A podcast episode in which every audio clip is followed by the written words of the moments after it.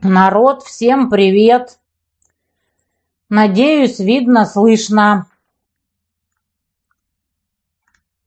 Привет усем здесь. а. Да-да-да. Ну чё? Ура! Да, народ, все ли скинулись по 100 гривен? Или рублей?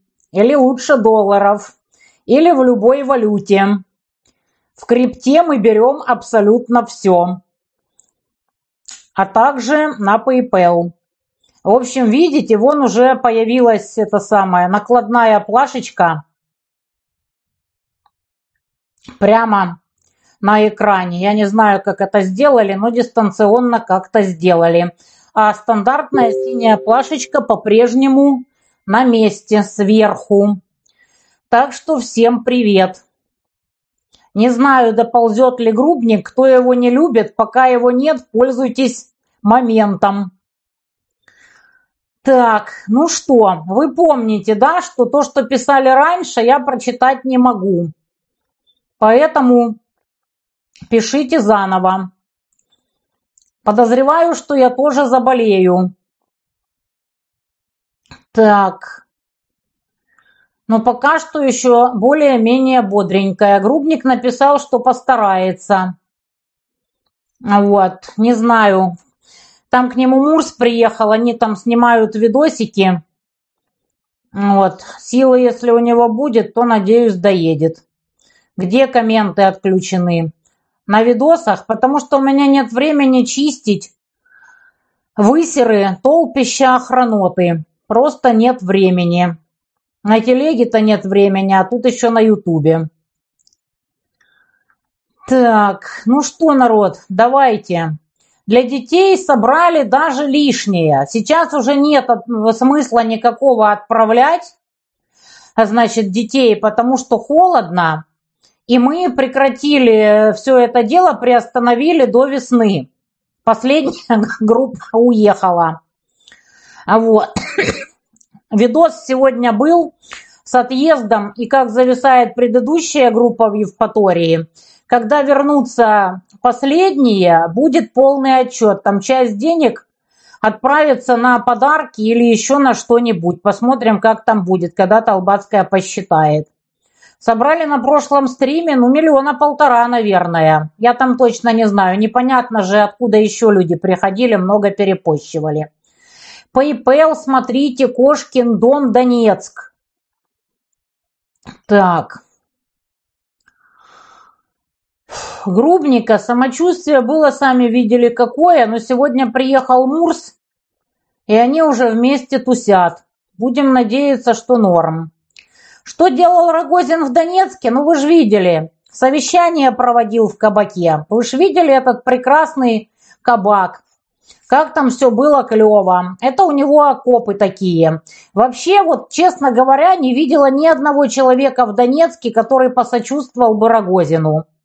Все исключительно злорадствуют, потому что комендантский час для черни, а все остальные плевали на него с высокой горы, такие как Рогозин. Жалко только персонал, которые бедненькие вышли перед Новым годом денег семье заработать и прилетела по Рогозину и по всем остальным.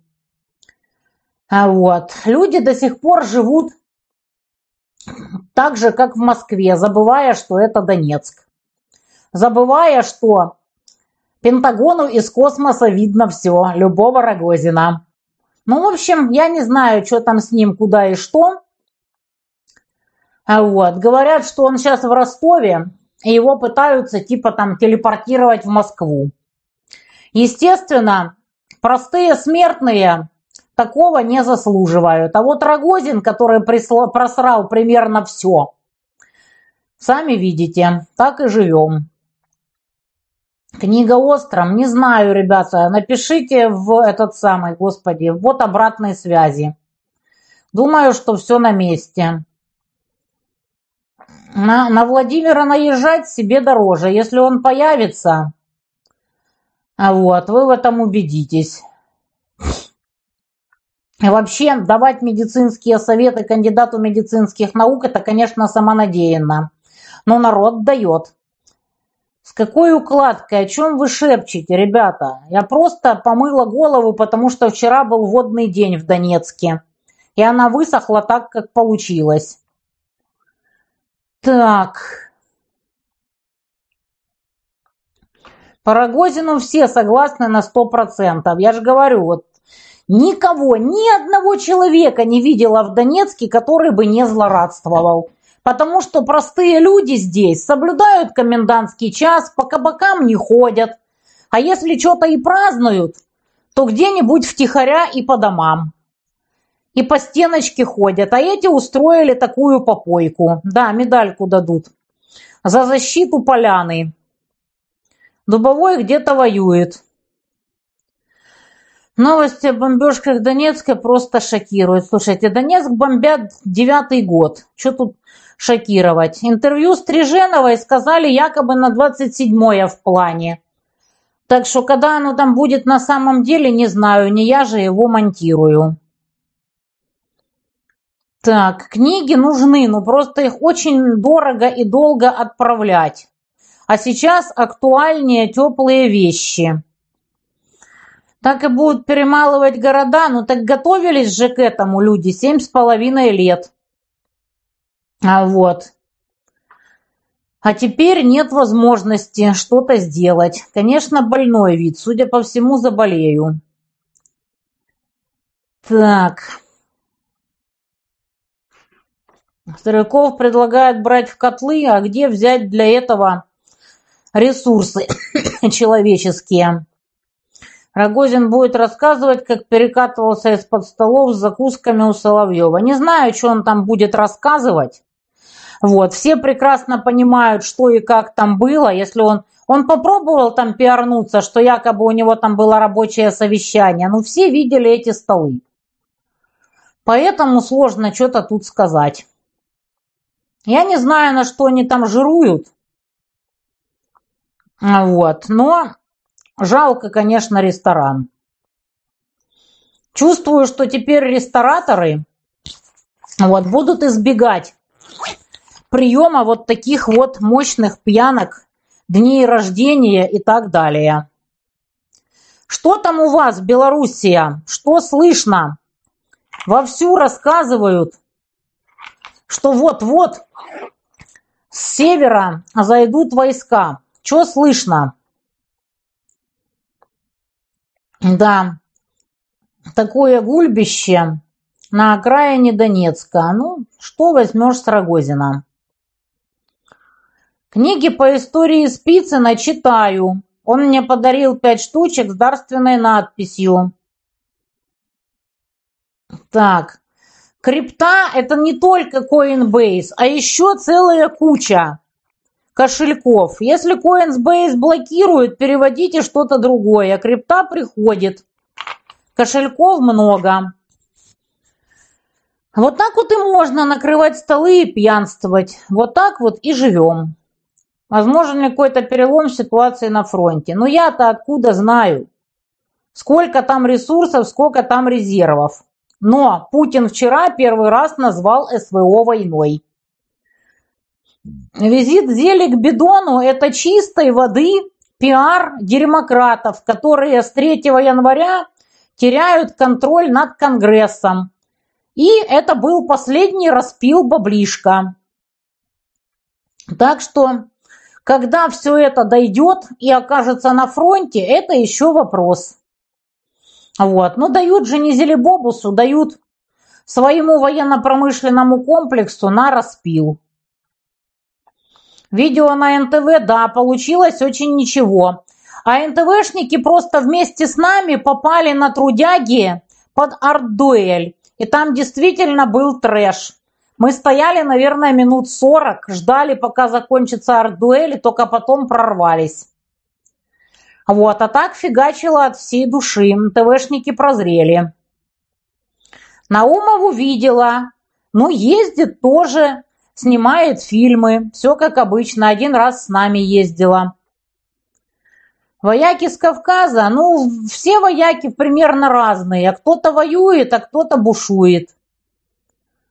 А вот. В составе любой национальности есть примерно одинаковый процент реальных вояк и тех, кто только понтуется. Тут от национальности не зависит ни разу. Да, я слыхала, что Путин сегодня там инспектирует что-то в Туле, так что посмотрим. Так.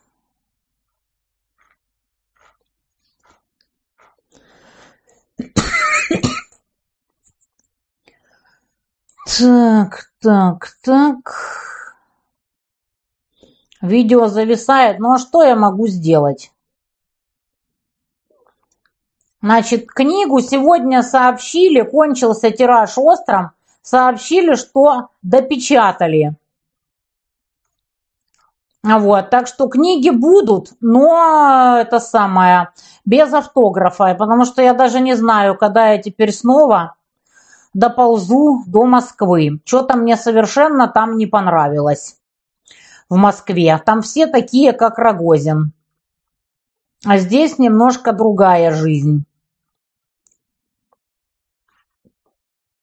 Так. Кружка на месте. Моя родненькая.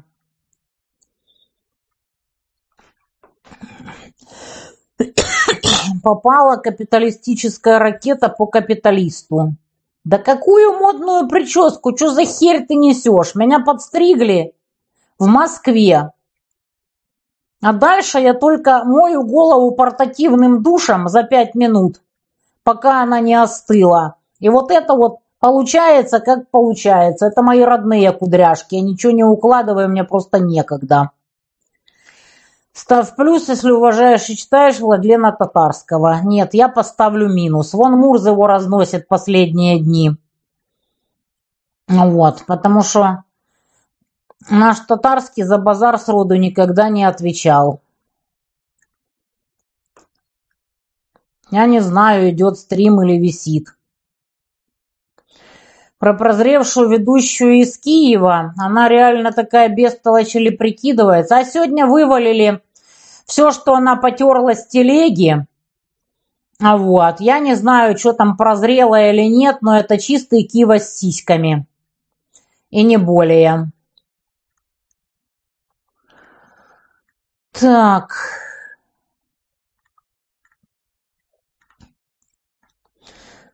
Я думаю, что заболеть или не заболеть, это уже получится. Все уже решено, как говорится. Или заболела, или нет.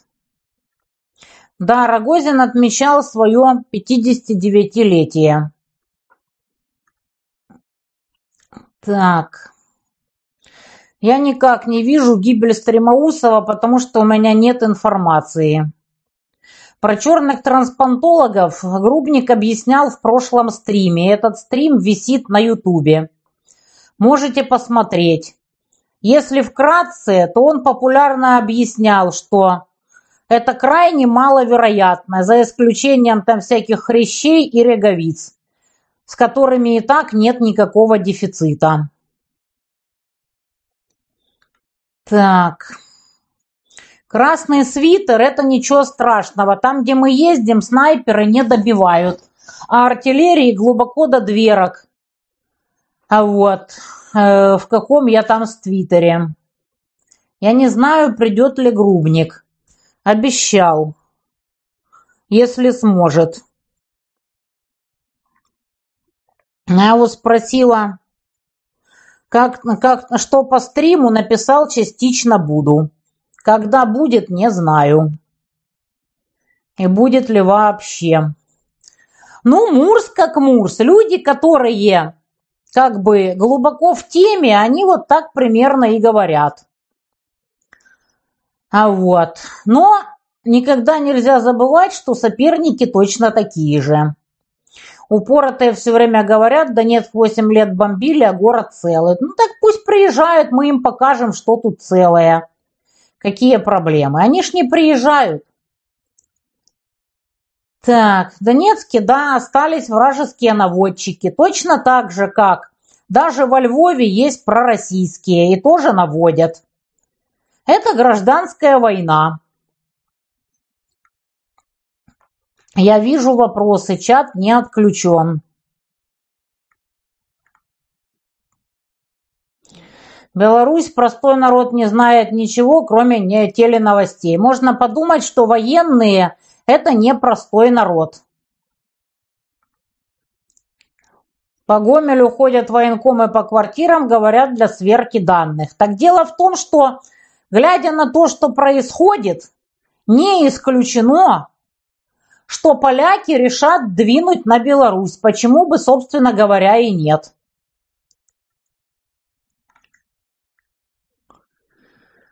Так. Беларусь новые буки привезли. О, отлично, какая-то чокнутая за стрим, на стрим забежала. Татьяну в Москву пригласила пятая колонна. Вот и наработает на Америку, все время критикует Россию. Пришибленная, если я кого и критикую, так это Америку. Так, наверное, это такой способ работы на нее. Смотрела я репортаж Дианы Панченко, преодолевая блевоту. Я не знаю, кто ее вообще, блин, запустил. Вот реально не знаю. Глядишь чего-нибудь, а вот, и прояснится, кто и зачем ее притащил. Да, Евгений из Александрова привез две газели. Одна газель ездит, развозит ваши посылки по линии фронта, а вторая «Газель» пошла к Грубнику, тоже развозит. По поводу поляков думаю, что они вполне, собственно говоря, могут двинуть на Белоруссию. Питерский депутат подал в суд на Путина за то, что он назвал СВО войной. Ну, каждый троллит как умеет, это ж дело такое. Так, Филе Киркорову нравилась розовая кофточка. Ну, хотела бы, конечно, посмотреть на Филю Киркорова здесь на линии соприкосновения. А чё, Потупчик, господи, я просто всегда поражалась, как вообще такую публику берут в информационочку. Ну, раз это все уже вылезло наружу, ну, значит, какие-то башни сражаются друг с другом. Глядишь, чего-нибудь и поменяется. Может, хотя бы Кристи попрут. Хотя я сомневаюсь, что кто-то будет э, вот, получше. Телега Мурза нам пишут из Янины. У нас в Крыму ждунов с российскими паспортами полно. Лариса, это гражданская война. В Крыму хватает ждунов с российскими паспортами. Во Львове, Франике, Тернополе хватает ждунов, но России с украинскими паспортами. А вы как думали? Ляшко видела, фоткался на фоне, типа там что-то там воюет. Где он воюет, не имею ни малейшего понятия. Лошарий под Ходорковским. Да я откуда знаю, под кого сейчас лягла эта ж проститутка. Этой шлюхе даже уже, наверное, обуваться лень, чтобы потом не переобуваться. Мы получили целую кучу личных передачек отовсюду, из Краснодара тоже. Вот, ребята, большое всем спасибо. Вон елочка стоит. Вот, если грубник появится там и сядет перед экраном, то я даже покажу елочку.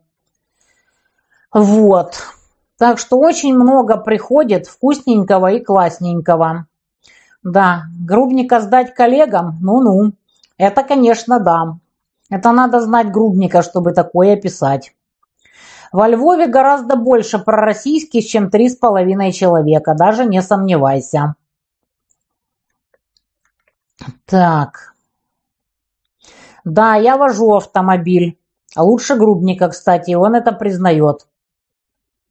Почему из Янины пишут? Потому что надо читать классические произведения. В частности, графа Монте-Кристо или хотя бы посмотреть фильм «Узник замка Ив». Тогда вы будете знать, что означает «нам пишут из Янины». Скотт Риттер сказал, что Стрелков слишком пессимистичен. Ну что делать? у всех есть разные э, там степени пессимизма, оптимизма. Некоторые люди курсируют между оптимизмом и пессимизмом по 10 раз на дню. Так. Да, и в России есть ждуны, которые ждут американцев.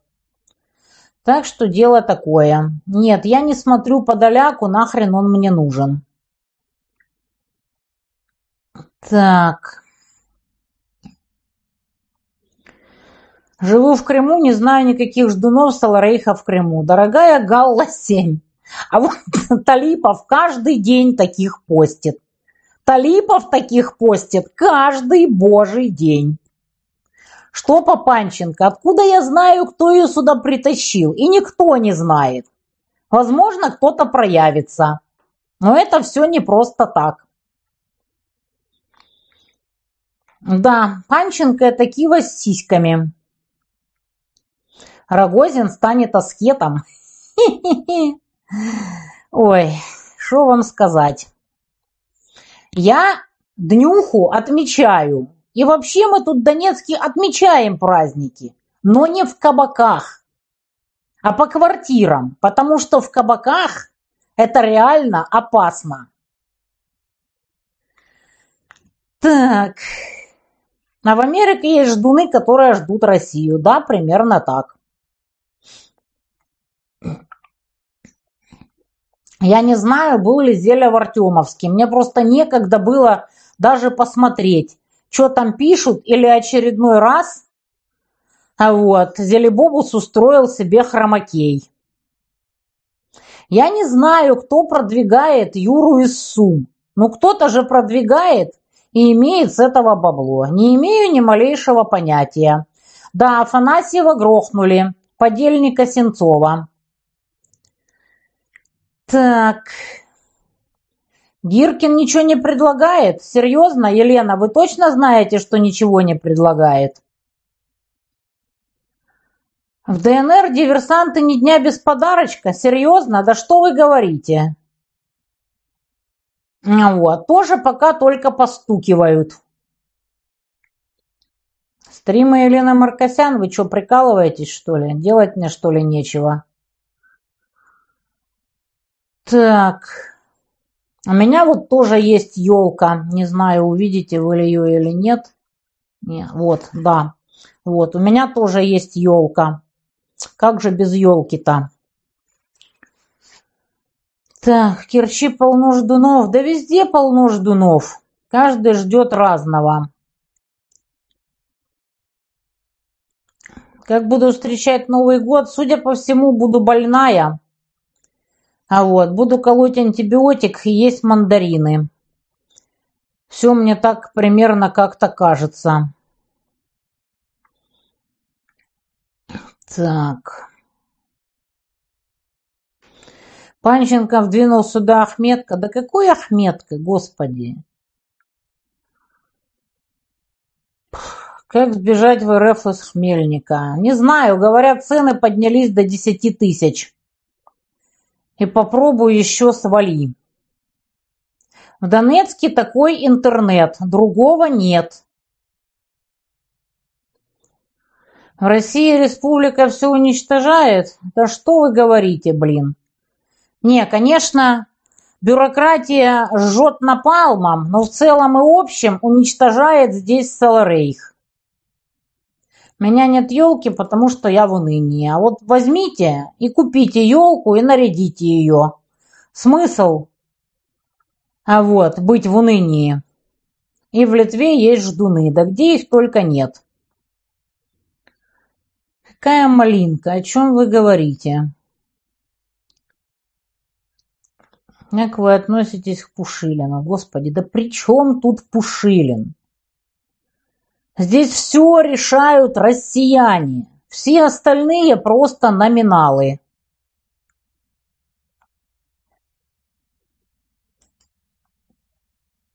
Так.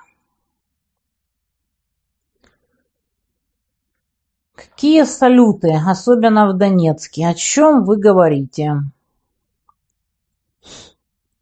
с подарками ребятишкам. Ездим, раздаем. Около тысячи уже раздали. Все остальное раздадим. Лысенко наряжается в костюм Деда Мороза. Маша наряжается в костюм Снегурочки. А вот, и ездим, раздаем. Моя подруга в Горловке говорит, что у нее сосед старый пердун тоже ждун и не скрывает этого. А что с ним можно сделать? Ну вот что вы сделаете с каким-то старым пердуном-ждуном? Ничего. Да, готовить я успеваю всегда.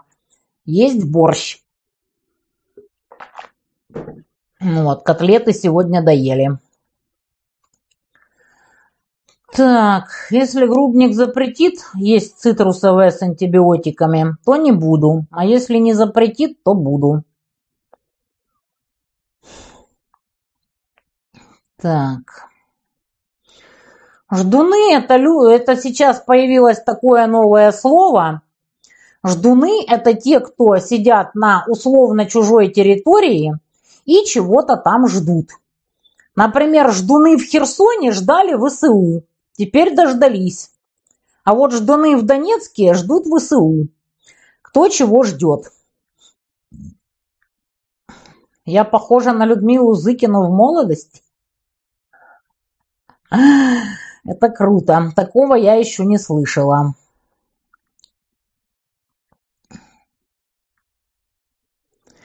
Саларейх победить не может. Это в принципе невозможно.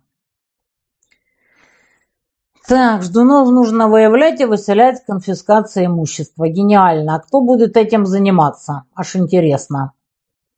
За мысли преступления пока что еще вроде как никого, никак никого никуда.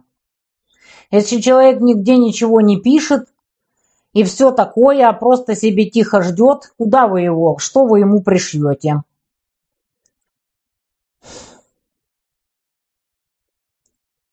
Странно, я думал, что я один не сочувствую Рогозину, а оказалось нас много. Да я вообще не видела никому, кто бы ему сочувствовал. Да что вам с этой поездкой зели в США? Демократы пропиарились, притащили его туда на самолете. Так, иди нахер отсюда, дорогая Айна. Ты своих обсирай, Рогозин был там, не всякий может. Где он был, сука, в кабаке? Ах ты, черт возьми, не всякий, блядь, может пойти в кабак в Донецке. Это действительно, блядь, очень-очень дорого. Только Рогозин потянет. И Россия не обязана перед вами отчитываться, просрали или как-то мирно решить, из-за вас наши россияне погубают, погиб... противно слушать эту мантян. Иди нахер отсюда, шваль подколодная. Ваши ребята погибают из-за тех, кто топил, блядь, за Минские соглашения, а Донбасс умывался кровью. Прилезла сюда шлюха подколодная. Смотри-ка, какие, блин прибежали. Приезжай сюда в Донбасс, мразь! И посмотришь, где там был Рогозин, далеко ли от линии фронта. Ах ты ж, черт возьми! Эх! Репортаж Панченко на ютубе. Там и насрали комментов тысяч двадцать, наверное. Так. Инет в Донецке последнее время да. Любимое новогоднее блюдо я стандартно. Холодец. Кто обидел Мурза? Да никто его не обидел. Написала Панченко коммент, что фильм ее о Донбассе фигня, однобокий в сторону Украины, мой коммент не пропустили. Я вообще не знаю, я-то по долгу службы смотрела, а вам-то это нахрена. Так.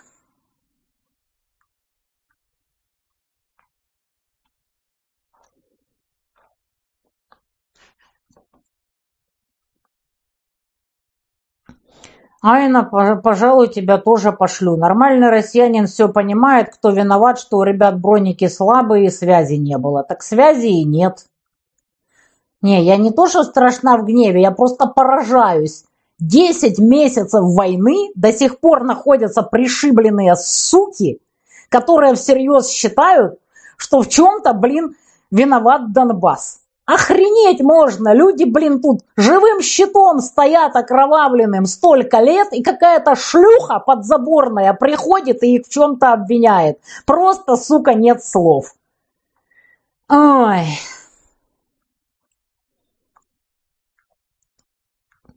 А мы плетем сети, и елочка у нас есть. Да, молодцы, ребята, что тут скажешь? Ну, постараюсь выздороветь поскорее. Как получится.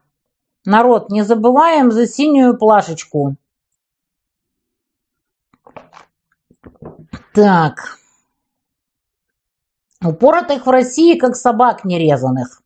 Причем, вот вся эта охранота, она еще более омерзительна, чем все эти саларейховские цепсошные швали и даже чем либерда. Реально, вот охранота – это самые мерзкие твари, какие только есть. Грубник – кандидат медицинских наук. Зачем его лечить? Кто там за Рогозина, позатыкайте свои рты. Типичный распильщик бабла. Думаю, что он не сам. Там что-то пулил. Где-то что-то горит. То склады, то казармы, диверсия или раздолбайство. Где-то раздолбайство, где-то хочет кто-то страховку получить. Все как обычно. Нет, пельмени на Новый год я не ем. Я их вообще никогда не ем. Ждуны в ДНР не сидят тихо, сил нет слушать, как они Россию хаят. Так дело в том, что хающие Россию совершенно не обязательно за Саларейх. Скорее даже наоборот. По долгу службы кому служите? Я выполняю свою работу, дура ты набитая. И служу я исключительно зрителям. По, по, по поводу порта Усть-Дунайск а вот, у меня все написано на телеграм-канале. Зелебобус занимается распродажей последнего. Все как обычно. Что на, в Херсоне с оставшимися нашими людьми? Ну, кто не успел уехать, я надеюсь, что сидят тихо под корягой. Вот, и надеются, что им не прилетит и их не хапнут в обменный фонд. Западную Украину отдать Польше? Ни хрена себе. Это с какого перепуга этим тварям хоть что-то отдавать? Еще чего не хватало. Если бы не Донбасс, война бы уже давно была у нас. Она и так у вас уже давно. Несмотря на то, что Донбасс умывался кровью все это время. Так, да, в четырнадцатом году было надо этим всем заниматься. К бою хлопотливой карлицы со Стрелковым, конечно, на стороне Стрелкова. Уж не хлопотливой карлицы на него тявкать. Все мы варим холодец каждый Новый год. Это да.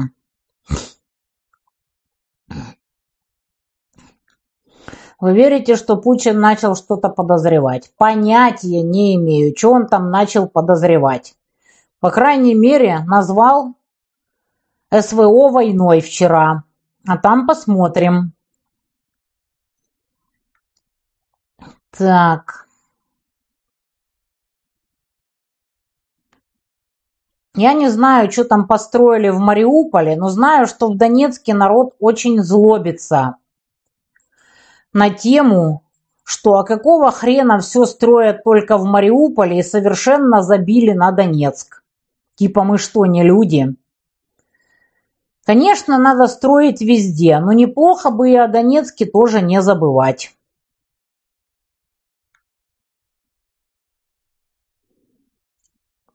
Редкий мужик сможет так классно материться, как Татьяна. Ну вот пусть любой редкий мужик поедет и поживет здесь нашей жизнью.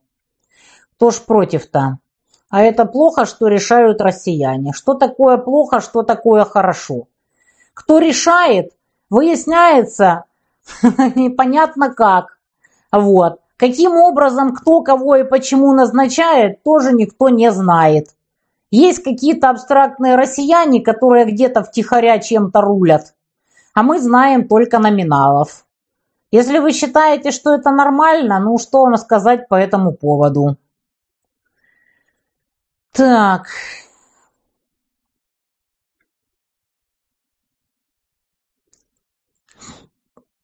Я не знаю, кого отправят на Донбасс. Думала кинуть на плашечку, но хамства не ожидала. Дорогая Надежда, иди-ка ты в бан, пожалуй. Хамства ты не ожидала, гляди-ка.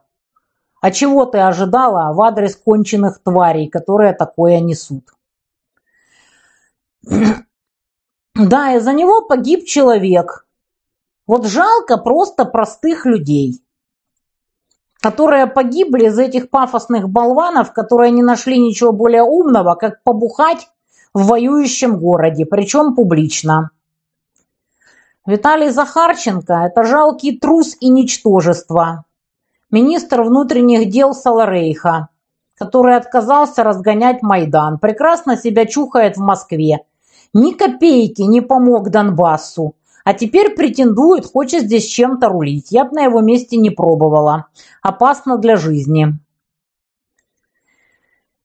Кошкин дом поживает норм. По-моему, сегодня Михайлова откуда-то вернулась с очередной партией костлявых кошаков. Приюту пив помогает.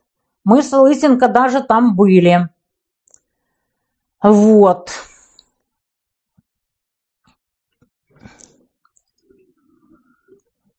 Строить в Донецке, ну хотя бы то, что можно, хоть как-то. Там крышу людям залатать, полиэтилена выдать, окна хотя бы закрыть. Это же можно сделать. А на людей вообще все забили по полной программе. Это печально. Об Авдеевку можно только убиться. Отбить ее крайне трудно. Так. Людмила Туголянова, иди нахер. Я даже читать не буду твой всратый высер. Так. Таня, если бы вы знали, как хочется написать какую-нибудь охранительскую хрень. Кайфую от того, как вы разносите кого-то с матом, но потом вспомню, что забаните, и попускает немного. Охранительской хме хрени вот. Хватает по полной программе. И без вас. Есть штук пять пабликов, где нас с Грубником разносят сутки напролет.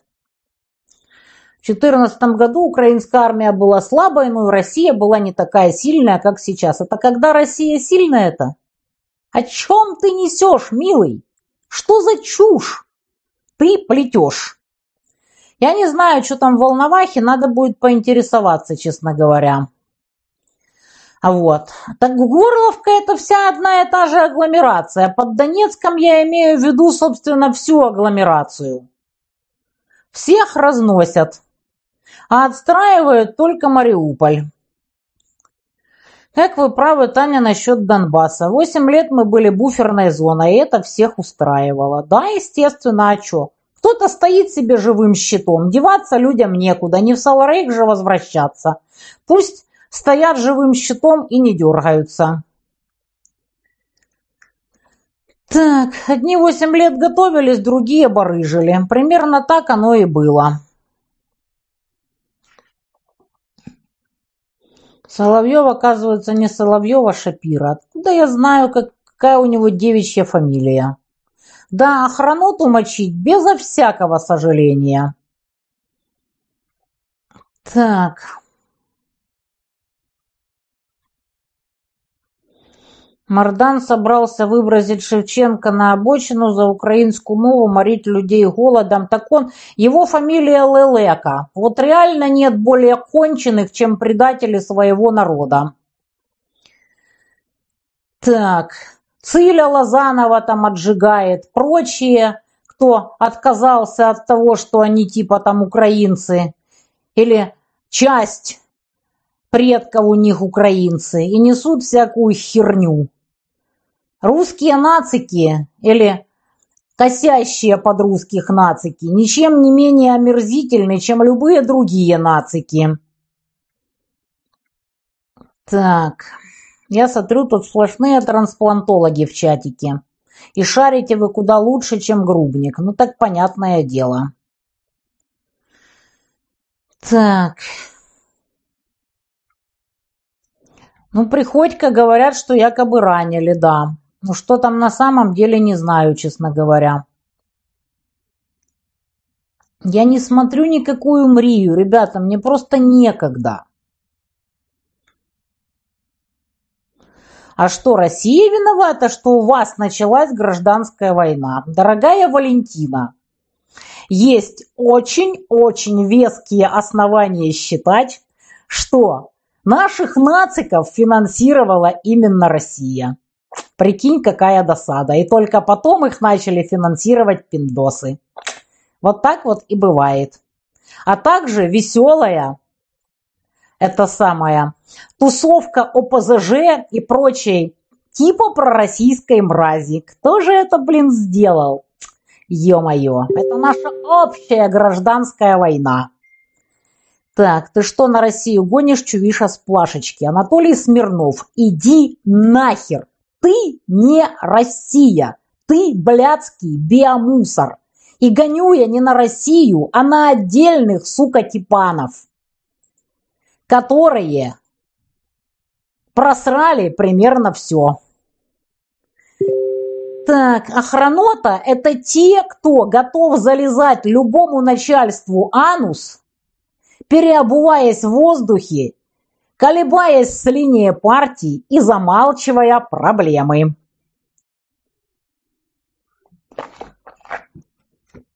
Так, действительно, на плашечки кидаете людям, а не Татьяне. Да я ни копейки не получаю с этого. Нафиг оно им на мне-то. Все деньги с плашечки идут людям. Я не получаю ни копейки и не собираюсь. Так, ишь ты какие нежные по видлам какают, хамство их не устраивает. Ах, черт возьми, я не интересуюсь ценами на квартиры в Донецке.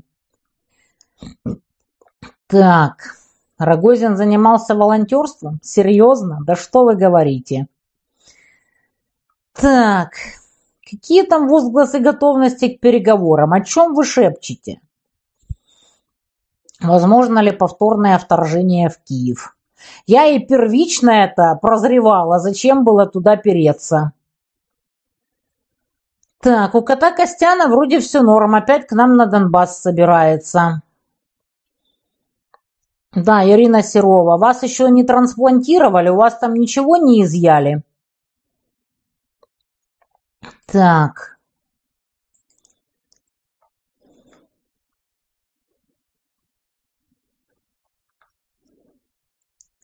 Я не знаю, что там к чему подводила Панченко, и не имею ни малейшего понятия, какого хера ее сюда пустили.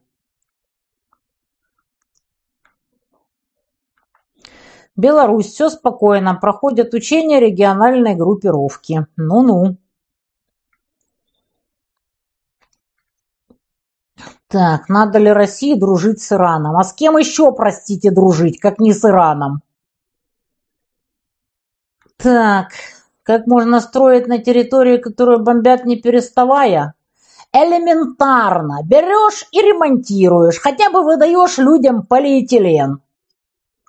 Очень просто. Дорогая Эзанат Иммаева, я не знаю, какого хера на моем стриме делают дети, а за писульки «Вы же женщина!» я посылаю нахер таких дур, как ты. Так, и баню.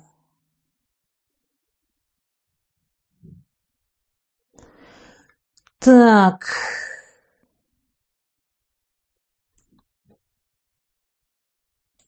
Ефросиния Бурлакова.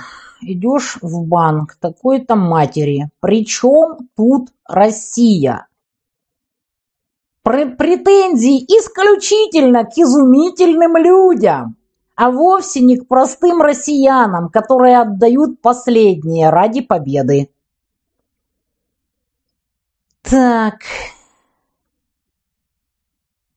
Об изменении призывного возраста.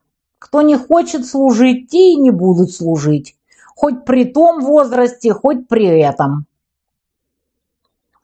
У кого будет бабло откупиться, те откупятся. Вот, а кто захочет, тот будет служить. Все, с вывозом в Евпаторию до весны, пока не потеплеет. Только синяя плашечка. Так.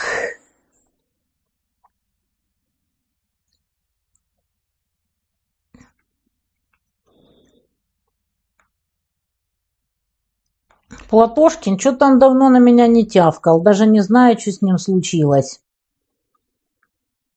Так. Откуда сегодня все это отребье добежало? Это я сегодня веселю так называемую контору и прочие хейтерские паблики. Сегодня они будут сутки напролет резать, клеить и вырезать гадости. Рогозину дали этот самый, господи, медаль за отвагу на банкете. Да, примерно так.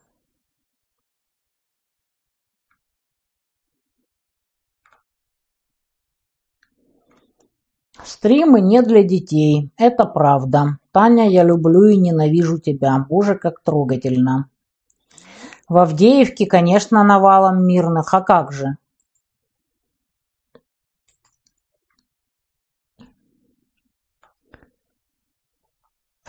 Уф.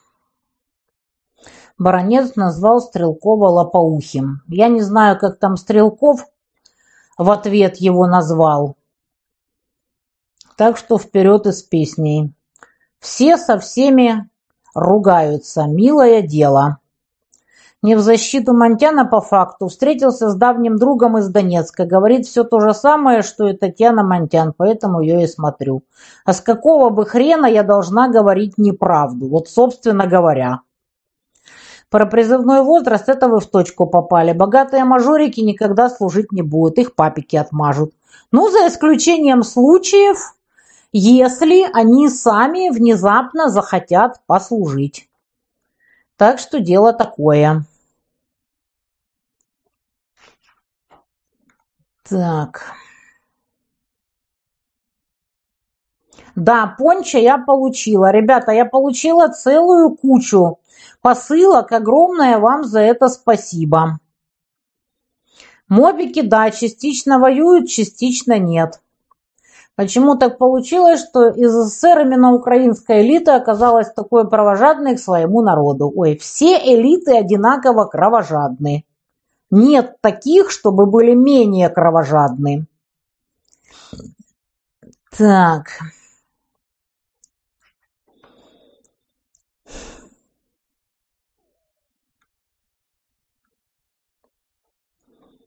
Хочется тоже иногда быть аутистом без страха. Ой, оно вам надо? Что думаете Одиссея Оксимирона на Монгерштерна? Вообще не интересуюсь, что они там друг на друга вякают. Платошкина и так проблем полная панамка. Его чуть не посадили, вот и притих. Да не, уже после того, как его чуть не посадили, он на меня гнал со страшной силой. Почему Россия не объявляет войну? Ну, вчера только Путин первый раз назвал СВО войной. Почему нужно вывозить деток именно в Евпаторию? Дорогая Наталья, берешь, находишь места, куда можно еще вывести деток. Показываешь, что деткам там будет хорошо, что им там будет чем заняться, кто их там будет поить, кормить, где они будут жить.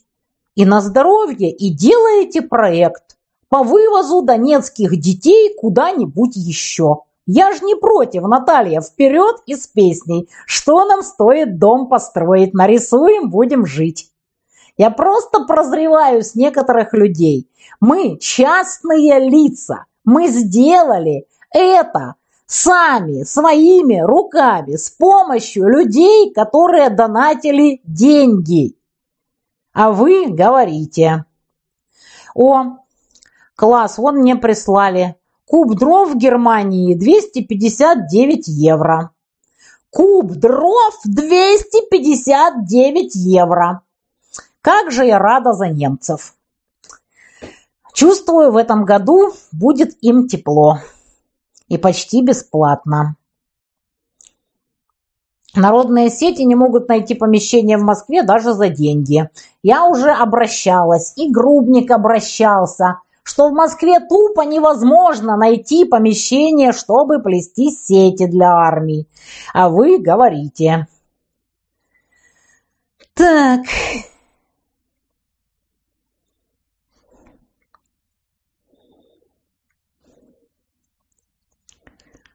Как снять пенсию с карты привата в России? Скорее всего, никак. Вы говорили, Грубник не читает комментарии, он прочитал, обиделся, забанил. Грубник никогда не обижается, он человек сидевший. Да, иногда он что-то там читает и даже кого-то банит. Так...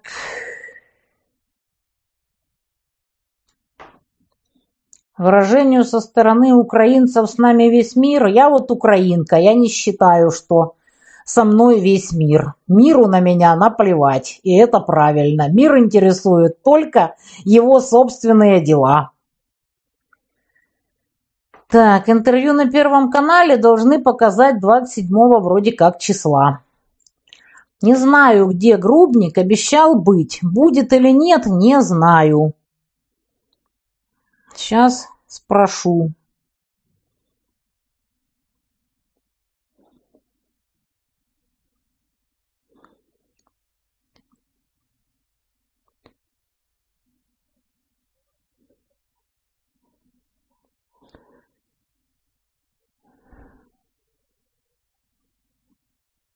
Сейчас.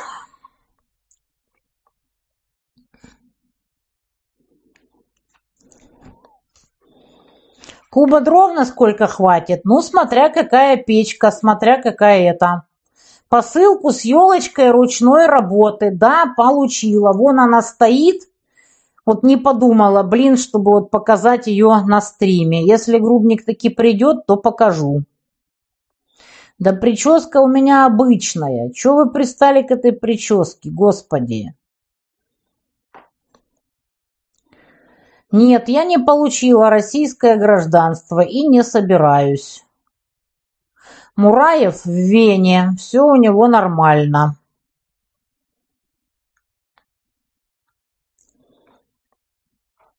Так. Когда НАТО развалится, все всему свое время. В других городах тоже плетут, но в Москве очень хочется чтобы тоже люди плели. Но пока нет возможности найти помещение.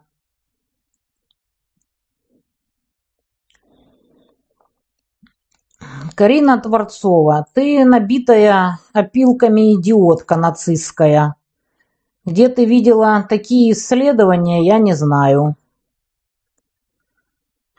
Так, «Призрак амнистия» у Грубрика называется канал. Туда надо написать. Так.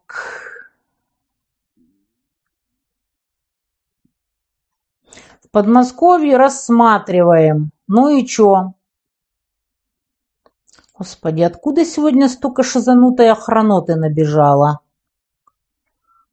Просто караул. Вот откуда вас, выродков, сегодня столько набежало? Так...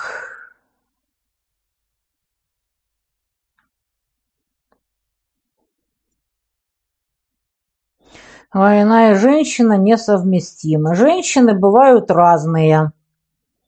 Вот. Некоторые очень даже успешно воюют.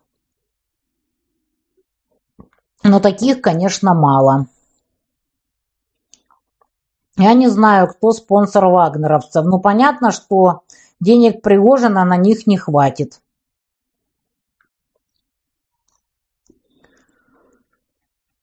Так. К новому городу на Арабатской стрелке, ну, не знаю даже, что вам сказать по этому поводу. Бабло, конечно, само себя не попилит. Мэра Одессы сегодня были обыски. Слушайте, его давно хотят набутылить. Так, когда Донецку дадут звание город-герой. Вы знаете, Донецк город-герой и без звания. Ему бы обстрелы прекратить, а звание – это уже вопрос десятый.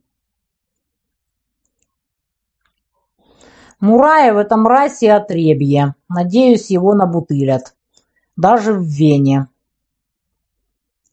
В Мариуполе остались живые дома, но очень-очень мало. Ну, Друм у нас прямо в тайге на Бирюсе полторы тысячи рублей. Ну, что вам сказать, это же не 260 евро. Есть в Москве помещение для сетей. Ну так кидайте в мне все в бот обратной связи. Национализировать имущество олигархов? Да потихонечку, говорят, национализируют. Это да. Хочется увидеть вас с цветами и в платье. Ой, не смешите. Да, в Домодедово я слыхала, что-то плетут. Но сети, как говорится, разные бывают. Какие-то более качественные, какие-то менее качественные. Да, я видела, Андрюха стримил, ну ничего, пусть тренируется. Я не знаю, что сегодня с интернетом, и не только сегодня. Последние дни просто какой-то караул.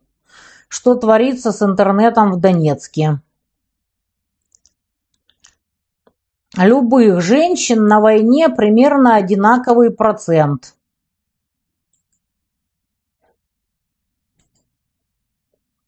Татьяна, у вас седина. Да, естественно. Старость не радость.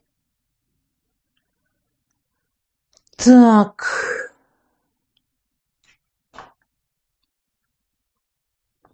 Не знаю, что там у Грубника с температурой, но они с Мурзом ездили, снимали видосики. Охранители – это лизатели начальственных жоп лживые мрази, замалчивающие, замалчивающие проблемы и тявкающие на тех, кто поднимает проблемы с целью их решения. Так.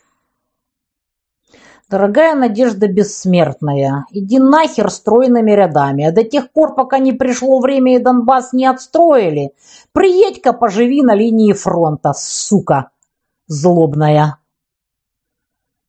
Так...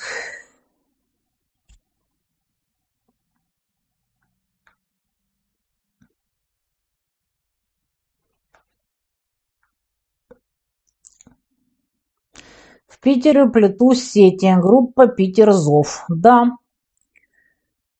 Так.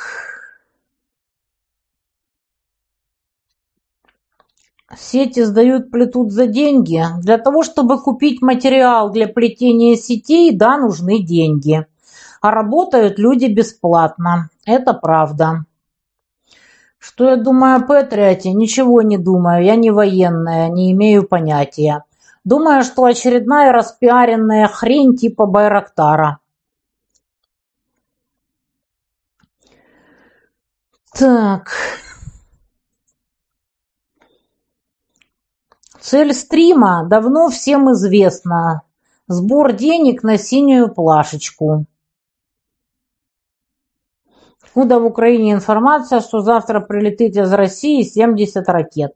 Я не знаю, почему 70 и почему завтра. Ну вот регулярно бомбят. И чё? Что мешает России вести себя так же, как США? Наверное, нет такой возможности. Запад дает Украине оружие и деньги по доброте душевной или в кредит. Запад руками тупорылых, безмозглых саларейховских зомби воюет с Россией с целью нанести России максимальный урон. При этом на саларейховских зомби Западу, естественно, плевать. Так,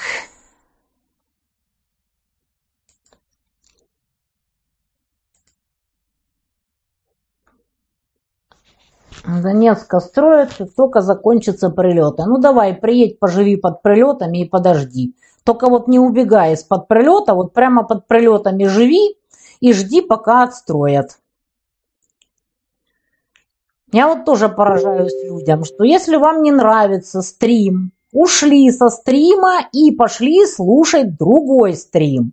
Или еще чего-то делать. Вот вы что, мазохисты, если вам что-то тут не нравится? В самом деле-то. Откуда эта сумасшедшая охранота про ваши стримы узнает? Читает мой паблик, все скринит. Вот, и Грубника тоже читает и все скринит. Дети встречают Дед Мороза, Лысенко и Снегурочку Машу просто с восторгом. Разумеется, подарки им нравятся. Они таких шоколадных конфет многие за всю жизнь не видели. Вот.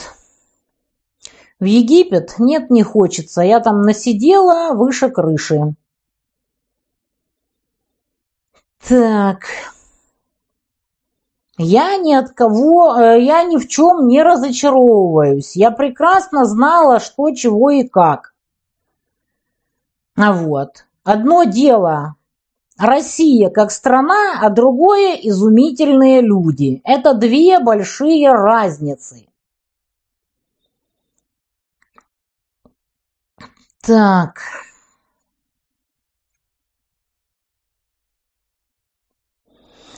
Заводик по плетению сетей сделать до сих пор не могут, это шобла у власти. Это шобла не собиралась воевать вообще.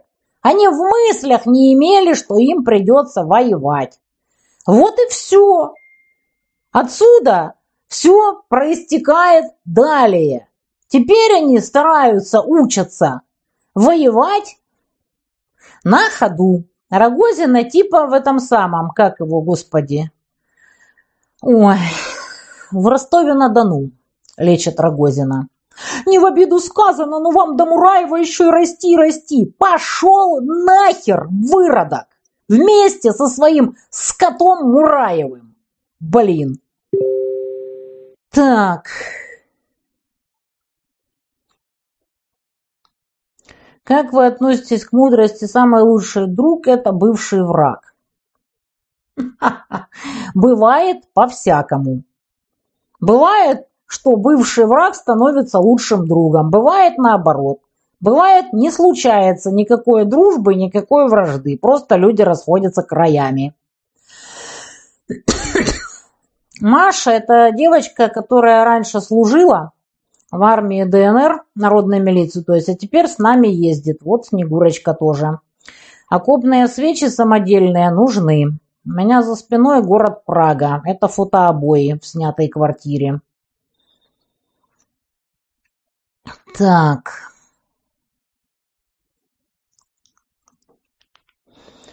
На плашечке вы видите счета, на которые вы берете и кидаете себе деньги. Мураев восхитительно осваивал бюджеты, естественно. Так, я просто больная и замученная, и уставшая. Причем с утра я себя чувствовала более-менее нормально, а к вечеру... А вот, мне что-то начинает плохить.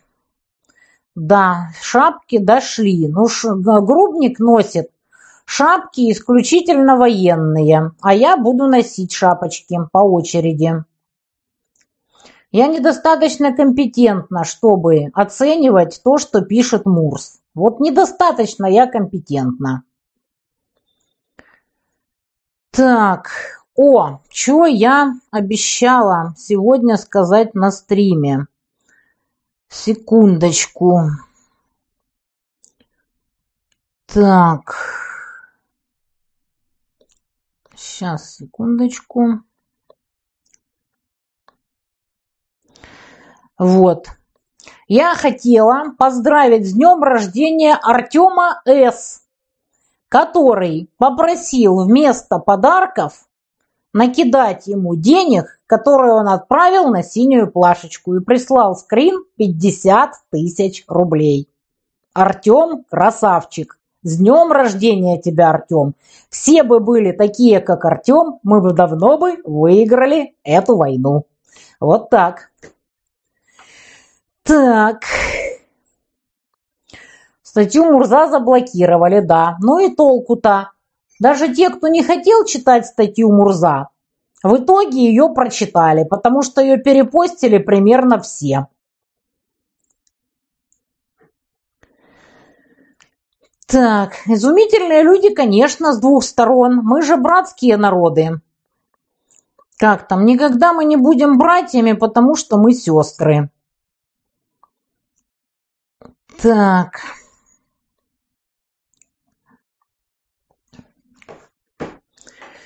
Изумительные люди не нашли помещения для сетей. Да, Собянин не нашел помещения. Боже, как неожиданно. Так. Насчет поляков не знаю. Ходят слухи, ходят слухи, что поляки реально могут попереть на Беларусь. Так что пока непонятно, что там кто думает, нам об этом, естественно, ничего не скажут. Про Беларусь откуда слухи? Если до Минска все-таки добрались Путин, Лавров и Шойгу, то это не просто так. Ну и говорят, что значит, э, Лукашенко теперь летит в Москву. Как говорится, это все не просто так.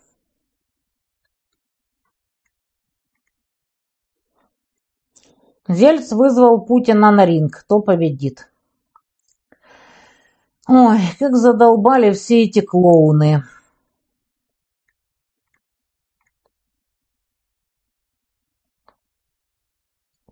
К вечеру всегда болячки ухудшаются. Эх. Так.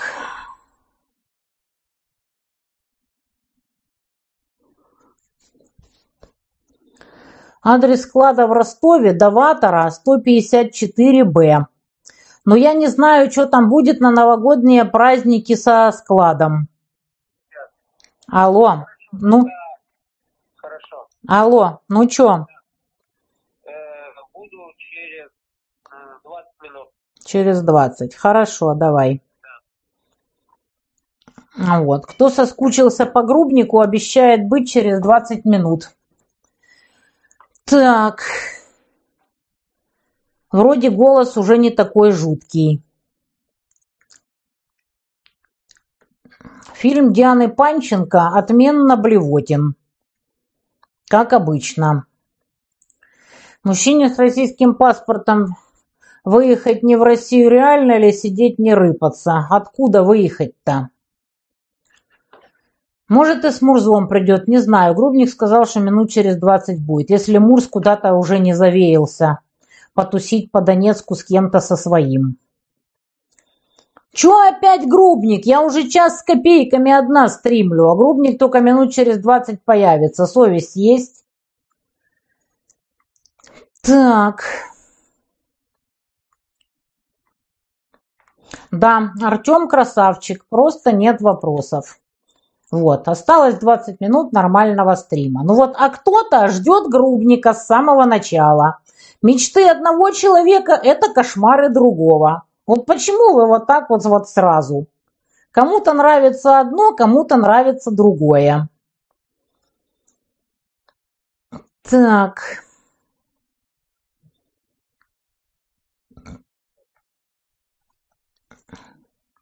Как думаете, Казахстан наш враг? Я думаю, что нет. Там есть разные силы, которые стараются разжечь изнутри. Там есть недобитые назарбаевцы.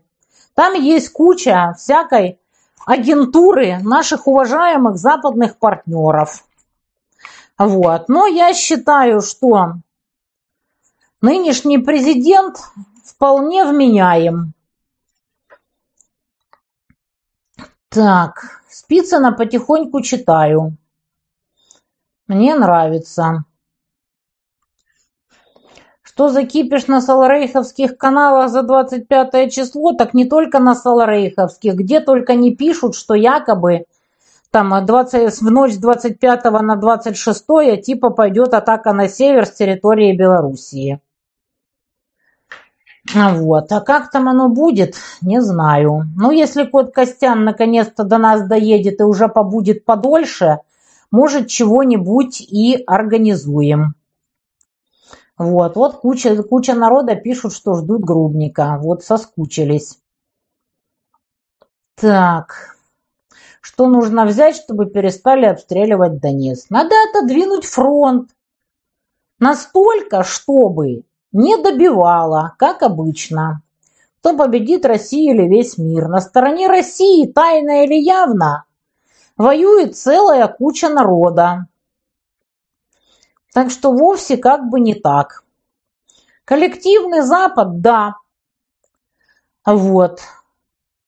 Воюет против России, но и на стороне России воюют достаточно. Так, я не знаю, кто раскручивает проект Панченко, но думаю, что рано или поздно это выяснится. Так. Николаевна, только не сбивайте температуру. Я буду делать то, что мне скажет грубник. Я как-то вот больше верю советам кандидата медицинских наук, чем кому-то там из интернета. Спицына читаю. Синяя плашка открывается. Там целая куча счетов, крипты и так далее. Так. Книги Спицына мне подарил сам Спицын с дарственной надписью. Продаются в Москве. Где продаются, не знаю. Панченко не за Донбасс, она за собственные сиськи и за бабло. А на Донбасс ей плевать примерно с высокой горы. Так. Очень сильно напрягает то, что одни отдают последнее и переживают за происходящее, а другие просто делают вид, что ничего не происходит, не хотят думать и говорить о войне и живут, будто ничего и нет. Но это как бы обычное явление в любой стране.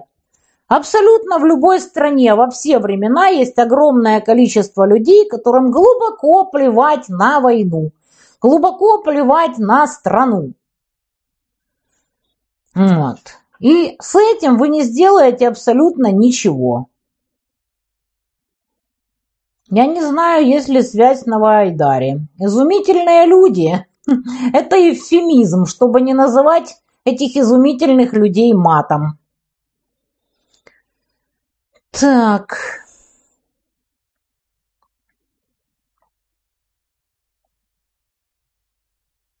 Просто с Грубником вы беседуете между собой, не отвечая на наши вопросы. Ну а куча народа нравится именно Грубник. Ребята, ну не бывает такого, чтобы вот всем все нравилось. Ну такого просто не бывает. Так.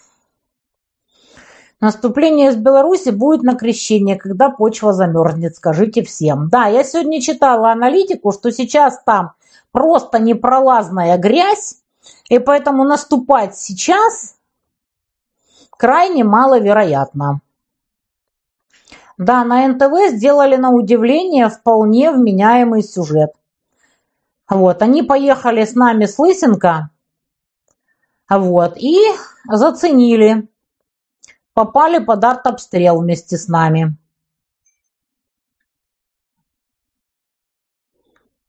Привет с княжего Затона. Привет, привет. Так.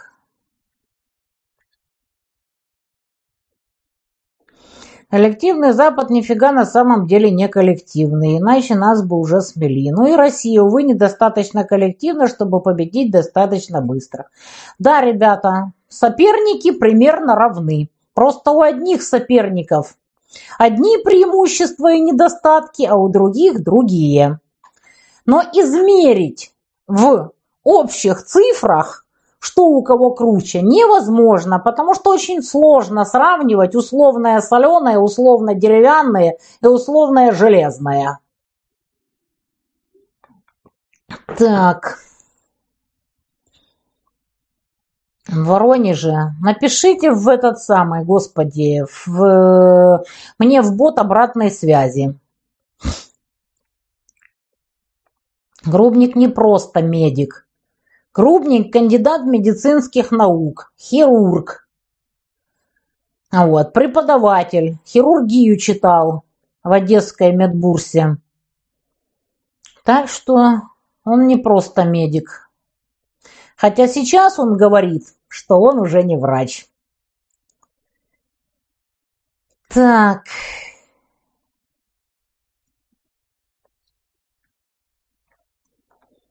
Какое отношение к Диане Фанченко по фильму данному? Ребята, у меня просто нет слов. Ой. Нет, у меня кудри родные. Вот оно вот такое от природы. Я же говорю, я просто помыла башку под портативным душем, и она сама по себе высохла. Вот у меня вот такое вот, оно родное.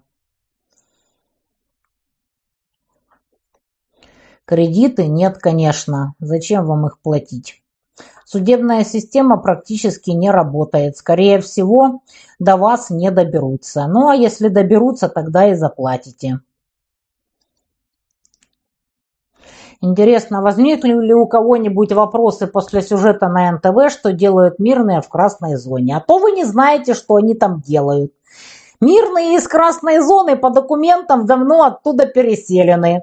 Их не должно там быть, но они там есть, причем в изобилии. Так. В ВСУ может случиться бунт против зелья его комарилии? Нет, не может.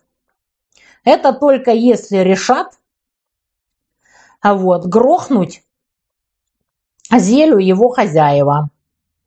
Восемь с половиной лет перерыва в профессии. О чем вы говорите? Какой перерыв? Он даже меня оперировал в придорожном борделе. А вот, и периодически, да, кого-то оперирует. У него всегда при себе походный хирургический чемоданчик. Что говорят люди, живущие на линии соприкосновения, как они выживают? Они выживают на подножном корме, на волонтерской помощи. Больше там выживать некак просто. Так.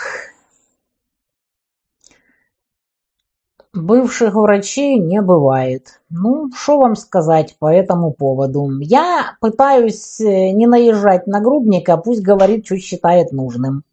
О, нарешті, и Мурс, и Мурс тоже, ребята, Мурс тоже пришел. Ура! Заползайте, садитесь. Дождались, кто ждал, а, ждуны. Так. Ой, да ладно. Я уже сказала, что вы там э, бегаете, ну и люди видели, что вы там э, снимали видосы. Вы же там снимали где-то видосы уже? Выкладывали где-то? Точно. Вот, ну вот люди и видели, поэтому уже все как бы. Лавочка закрылась. Так, садись, я пойду сделаю себе чай, потому что я заболеваю. Да, просто балдеж. Вон, смотри, я последние эти Ответьте взяла. на пару вопросов, что я сейчас себя... Да, раздевайся. Можешь пойти... Можно мне включить? Вот, садись, Обычно садись. Сейчас я все сделаю. Посади его сюда. Или садись. Вот, иди сюда. Вот, иди сюда. Так, товарищи, любите и жалуйте. Это товарищ Мурс. Поздоровайся со зрителями и расскажи им, почему ты такой пессимистичный, а также расскажи, кто такие изумительные люди. А... Вот. А я тебе сделаю чай. Так, как бы мне... Вот, у тебя микрофон уже все, можешь рассказывать все. Я а пытаюсь я потом... в кадр попасть. Ты в кадре. Ты в кадре. Вот, так, ты в кадре, ага, все ага, ага. Так. А, ну, по поводу пессимизма, а, почему пессимистичный? Я вообще не понимаю, почему меня считают пессимистом. То есть, вот а, меня вот это забавляет особенно, то, что а, люди, ты пессимист, ты пессимист, ребят, но если бы я свои тексты писал а, из непрерывного запоя, такого вот конкретного запоя, да, а, вот, я бы, наверное, можно было бы сказать, что я пессимист. Ну вот, как бы вы видите, как бы мы сейчас с Вовой прибежали с разгрузки очередного груза, который приехал для военных, кое-что уже отправили. То есть просто, ну вот кто сегодня смотрел уже Вовин канал, а, Вова, ты же выложил Ниву? Ты Ниву выложил? Вот, да. А, а, добрые люди а, подарили Луганской народной милиции а, автомобиль Нива полноприводный. Мы его забили формой полностью, так что там осталось место для водителя и для его рюкзака. Вот. И машина уже поехала на службу. Вот. Прямо вот сейчас. А, ну, еще очень много всего, короче, перегрузили, перетаскали, и дальше будем этим заниматься, понимаете? А, секунду, прошу прощения. А, Макс, не могу сейчас, а, Вове набери. Скажите, без сахара, с молоком? А, мне без сахара. И без, с молоком? А, без, без, если можно. Вот. А, у меня нет никакого пессимизма. Понимаете, в чем дело? А, ну, может быть, кто-то не знает, но я с 2005 года говорил о том, что да, будет гражданская война на Донбассе, на Украине будет гражданская война. Надо мной смеялись, когда я это говорил в 2005 году. Понимаете, если бы я воспринимал все это пессимистично с тех пор, да, я бы, наверное, уже ну, имел возможность при всем как бы здоровье, доставшемся мне при рождении, я бы имел а, возможность раз 15-20, наверное, точно спиться, просто вот вообще спиться совсем. А, то, что я как бы этого не делаю, наверное, говорит об обратном. Поэтому ну, мне просто приписывают излишний пессимизм. Еще раз повторюсь, а, как бы я ненавижу на войне две вещи. Это ложь и некомпетентность. А, и пока у меня есть такая возможность, я буду и то, и другое обличать по мере возможности, по мере своих э, знаний о ситуации по одной простой причине. А, и то, и другое, и ложь, и некомпетентность, они всегда будут стоить большой крови на войне. Они уже стоят нам чудовищных потерь совершенно которых могло не быть, если бы все было сделано правильно, если бы все было сделано вовремя или хотя бы большая часть вещей. Вот, пока Вова, Вов, ты меня сейчас подменишь, да? В общем, короче, пока Вова готовится меня подменить. А, да, я нагло воспользуюсь возможностью, а, редко выпадающей, так сказать, в прямом эфире, поблагодарить тех добрых людей, которые нам помогают. А, но вы себе не представляете, насколько это э, поднимает боевой дух людей, когда как бы они обнаруживают, что реально за ними есть целая страна, огромное количество людей, вот эти все маленькие ручейки помощи, финансовой, э, техникой, там еще чем-то, а, участием в проектах, как вот а, Володя Грубник запустил, огромное ему спасибо, по маскировочным сетям. Вот эти вот а, все небольшие вклады, сделанные людьми в общее дело, они суммируются, и они реально меняют ход событий. Сначала они могут это сделать на одном небольшом участке. Если это делать систематично, если это а, как бы прилагать в нужные места, в критические точки, можно поменять довольно серьезно ход событий. А, ну, я это просто весной видел, да, вот, ну, реально, а, есть Mavic 3 исправный, есть наступление на каком-то участке, потому что есть чем корректировать артиллерию, есть чем а, вести вперед пехоту, говорить пехоте, где противник концентрируется, где противника нет, можно зайти и так далее, и так далее, и так далее. Нет Мавика 3 исправного, все, никто никуда не идет. Вот, никакого наступления нет. Ну вот, реально до такого доходило. Сейчас многие проблемы обостряются еще сильнее. Там, те же самые коптеры, та же самая связь. А, уже встает вопрос, что не хватает кадров и для связи, и для работы с беспилотниками. И вот кто следит за каналом Координационного центра помощи Новороссии. Сейчас Александр Любимов массовое обучение организовал со своей командой. Вот Саша Акела, привет. А, несколько бригад работают по всей стране, обучают военных, чтобы а, они могли нормально применять беспилотники, использовали все возможности техники, понимали, как она работает. Это очень важно, и как практика показала, ну, люди, которые проходят эти курсы, они реально а, дают совершенно другой коэффициент полезного действия при использовании коптеров.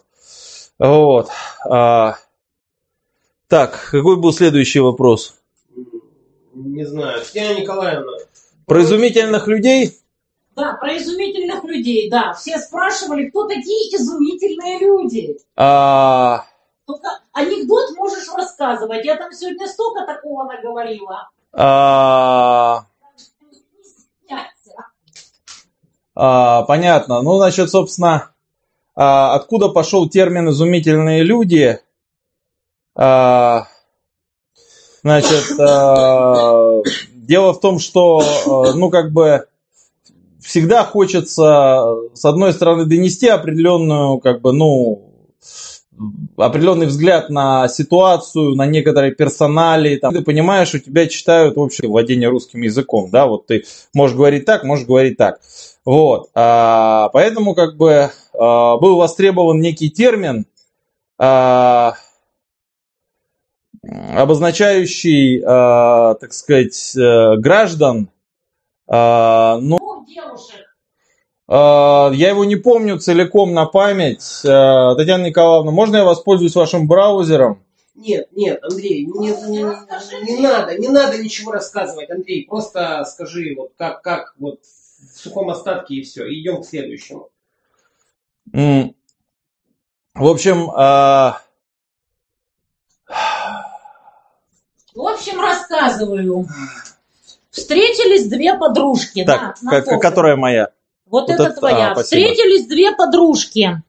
Вот, одна другой рассказывает, что вот такие вот дела. Значит, у меня такой классный любовник, возит меня, значит, по всяким курортам, дает кучу бабла, купил уже целую кучу шуб, встречаться не запрещает. А та сидит и говорит, изумительно, изумительно, изумительно. Та говорит, а что ты все изумительно да изумительно. А я, говорит, тоже пошла на курсы личностного роста. Вот, и там меня научили говорить изумительно, вместо того, чтобы говорить «хорош пиздеть, сука!» Вот, так что вот изумительные люди пошли из этого. Так, что там еще сейчас я посмотрю. Ой. Почему нам пишут из Янины? Объясните, пожалуйста, давно не читала и времени перечитывать нет Дюма. Расскажи, почему ты так обозвал свой паблик. А, дело в том, что ну, у меня и как бы и юзер в Телеграме, он не Андрей Морозов подписан. А, был такой замечательный период в истории. Любая публичная активность, она, ну, мягко говоря, не поощрялась. Вот. И... а, Ага, вот тут спрашивают еще, почему я люблю делать отсылки на художественный фильм «Капитан Аватар». Почему только на фильм? Я на всю книжную серию люблю делать отсылки, не только на нее. Почему только ты? Да, и почему только я. Вот. А, значит, а, дело в том, что а, как бы, ну, не про Дюма, а про происхождение Янина, это, а, собственно, а, крепость, которая, так сказать, э, часть э, действия, рассказываемого, так сказать, персонажами романа «Граф Монте-Кристо», пересказываемого, пересказываемого по ходу сюжета, она происходит в этой крепости во время, так сказать, э, разгрома Паши Али Тепеленского, вот, э, который там фигурирует как э, А- А- Али Али Паша Тебелен там или как-то в этом духе. Вот, собственно, суть заключается в чем? А, Значит, один из главных героев отрицательных, а, Фернандо Марсер, а, будучи военным советником, а, так сказать, при Паше Янина, а, он на самом деле, так сказать, его сдал, а, способствовал низвожению, а дочку его продал в рабство. Вот. При этом для, так сказать, э, своих соотечественников у него получилось э, себя представить как героя всех этих событий, наоборот.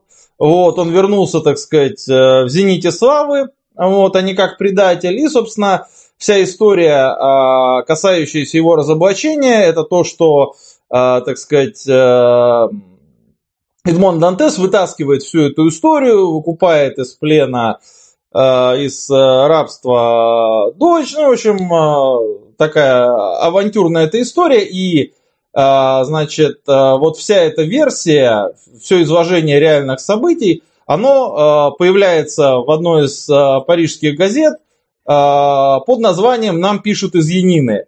Вот, собственно говоря, э, как бы я, в общем, э, замечательный роман Александра Дюма «Отца» до 2007 года не читал, но так получилось, что это была... Как? Да, да, я, я начал с это самое, с Изабеллы Бал- Нормальные люди читают этот роман в пятом классе, максимум в шестом. Татьяна Николаевна, значит, а, дело в том, что а, когда, так сказать, у меня дошли руки а, до чтения таких вещей в юности, я начал читать по порядку, а у нас был черный Дюма, если кто помнит, это было, по последнее советское уже переходящее в российское большое издание Дюма. Я начал читать там на Изабелла Баварская, первая, первая его вещь, одна из первых, там еще что-то, еще что-то, потом идет а, трилогия, посвященная религиозным войнам, а, потом идут мушкетеры, и потом уже идут более поздние вещи, граф Монте-Кристо и так далее. В общем, я бы никогда, наверное, не дошел до графа Монте-Кристо, но, а, значит, в 2007 году, в конце, когда я угодил в тюрьму, а, значит, а, когда вот я из а, этапной камеры э, попал уже в ту, в которой я сидел, значит, а, в дальнейшем, ну вот, я захожу, а, значит, мы садимся обсуждать мои горестные дела с сокамерниками, вот, и я вижу, значит, что не дотягивающийся до розетки на стене чайник с, коротким а, проводом, эле- электрочайник, он стоит на какой-то толстой книге. Вот, а, и я, значит, а, интересуюсь, а вот а, у вас книжки есть просто, ну, делать нечего, в, в этапке с ума сходили, у нас там был этот самый, господи, герой пустынных горизонтов, а, автора забыл, а, он же последний дюйм, господи, Забей. выскочила, нет, не забей, кто-то другой. А, сейчас, подожди, подожди, подожди, подожди. Короче, а, очень хотелось что-то почитать, и я открываю толстую книжку, и даже вот я, я, я вижу первую страничку, а, трехмачтовое судно, а, так сказать, летит по волнам, и я уже понимаю, что это за книга, мне не надо, значит, открывать э, следующую страницу, чтобы убедиться в том, что это э, первый том графа Монте-Кристо, и как бы трехмачтовик это тот самый фараон. Вот. В общем, э, паблик заводился в тот период, если вы посмотрите там первые посты, их было очень немного, он заводился в тот период, когда, так сказать, никакая публичная активность не поощрялась, она сейчас, в общем, не очень поощряется, но без нее уже Мало, просто... мало тебя банит Роскомнадзор. Ну, строго говоря, меня банит э, администрация сервиса «Живой журнал» в исполнении пожеланий Я Роскомнадзора. считаю, что им надо сказать большое человеческое спасибо, потому что как только у нас что-то где-то банят, это начинают перечитывать примерно все. Да, в связи с чем э, у меня мои прогнозы о борьбе с ЛГБТ-пропагандой очень мрачны. Вот тут я полон пессимизма.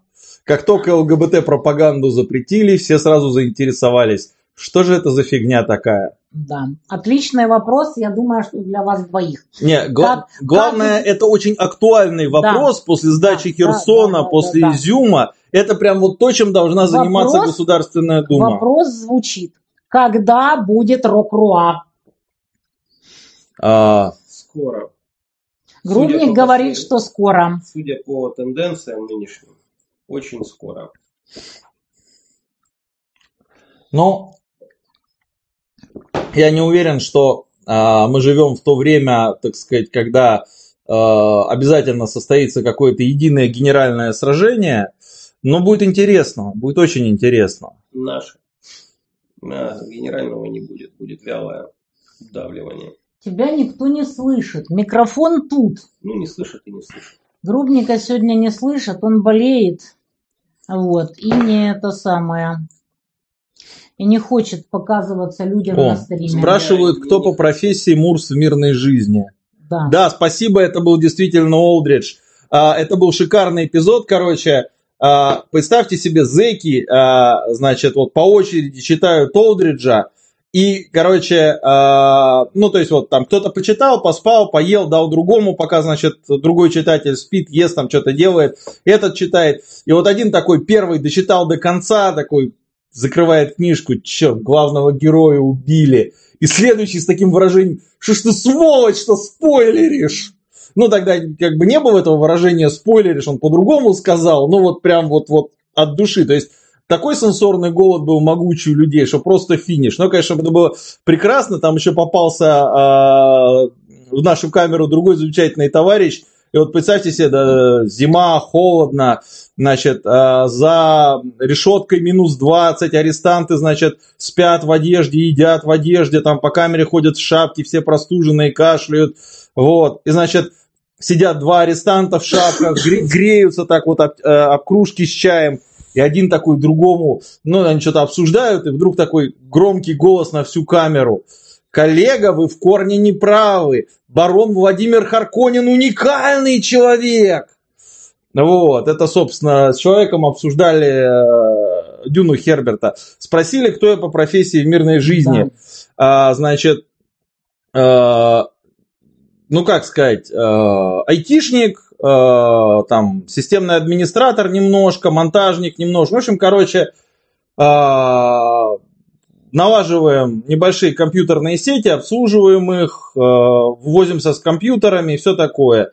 А, Ну, собственно, уже во время войны мы монтировали довольно крупный бизнес-центр, господи, конечно, метро Румянцево. Вот, да, вот в 2015 году, как раз э, лето просидев на танковом полигоне под Луганском, я приехал в самый разгар монтажей. Вот, это, это, было очень весело. Так. Андрей, расскажите, как можно решить проблемы со связью? Что для этого нужно? Гениально. Традиционный, традиционный предлагаемый рецепт – массовые расстрелы. А, но я уже неоднократно объяснял, что если в современной ситуации перейти к массовым расстрелам а, по какому-либо поводу, то, ну, как бы начнется все с того, что это самое, а, расстреля... расстреляют, во-первых, не тех, вот, во-вторых, не расстреляют, в-третьих, в общем, в результате э, охрана расстреливаемых разбежится, ну и прочее, прочее, прочее. То есть получится сплошное позорище. Это вот как бы идея с массовыми расстрелами, при том, что это, ну, такое, как бы довольно простое, напрашивающееся решение. Я вас уверяю, а если как бы все дальше будет так продолжаться, массовые расстрелы начнутся сами. А вопрос будет не в том, кто их начнет, да, они просто так сами вот начнутся. А, как это произошло во время э, революции, э, так сказать, в 17 году, когда начали линчевать офицеров, например, э, очень печальная ситуация вот эта вся, да, вот, она как-то сама началась, никто а, централизованно не занимался планированием массовых расстрелов. Просто там определенная ситуация, в определенной ситуации определенная пропаганда и все. И начали немножко... Вот. А, да, сейчас я, я сейчас перейду к связи. Так вот, вопрос будет в том, кто массовые расстрелы первым закончит. Вот, а не тот, кто их первым начнет. Вот. Что касается связи, ну, для того, чтобы сделать какое-то дело, надо его начать делать прежде всего. Наше центральное руководство а, армейское, оно, а, ну, насколько я об этом информирован, оно просто не хочет этим заниматься так, как этим надо заниматься. Вот. А, это очень долгая тема, так сказать, для рассказа, что, что люди по этому поводу думают, как они себе это представляют. Это, ну, в общем, а, мы занимаемся этим на своем уровне снизу вверх. То есть вот а, сегодня там разгрузили, ну, я не знаю, на сколько батальонов мы связи разгрузили. Один батальонный комплект уже лежал, и еще там... Как-. Ну, там получ- получается где-то, наверное, на 6 суммарно. Если Сейчас, сейчас уже проблема основная в связи это не привести цифровые рации, там сколько-то, 10, 20, 30, Портативные. 50, 100. Вот, ну. Отдельная печаль Вов, это то, что все начинают с портативных станций, да. Это я вот прорусь про связь в письменном виде, просто чтобы оно осталось, так сказать, в камне. Вот. А, понимаешь, а, вопрос в другом. А, главным краеугольным камнем сегодня являются кадры. Кадры решают все. Кадров подготовлено мизерное количество. Кадры уже закончились. Не потому, что там все люди погибли, да, есть погибшие люди, там у меня несколько знакомых связистов погибло, там кто-то, кто-то будучи связистом, кто-то уже будучи там а, в расчетах беспилотников. Вот. Вопрос в том, что а, просто потребность в кадрах связи такая, что ее закрыть имеющимися кадрами невозможно. Поэтому сейчас, в том числе вот при Вовином активном участии, еще нескольких людей из ОПСБ, начинается программа обучения людей, стандартизированная программа обучения людей тем вещам, работе с теми вещами, которые мы завозим, правильной организации связи, организации технического обеспечения и прочее, прочее, прочее. Мы прорабатываем стандартные решения для всего. То есть вот там стандартное решение там, по адаптации радиостанций к бронетехнике, стандартные решения по энергопитанию узлов связи, стандартные решения по настройке антенн, то есть стандартная аппаратура для этого и стандартные процедуры. Все это должно быть проработано, люди должны быть обучены. И когда, а, так сказать, вот эта ну, деятельность, она начнет давать плоды, у нас появятся подразделения крупные, управляемые в реальном времени. А, размером больше батальона. Сейчас, ну, как бы, я не знаю, кто в российской армии может управлять крупными массами войск в реальном времени. Ситуация показала, что, к сожалению, да, там вот, что такое? Вот, что там вот под Изюмом прям 6 сентября, как только укропы начали серьезное э, телодвижение, сразу же было управление войсками просто потеряно моментально. Вот. Причины этого я описывал как бы в соответствующей статье.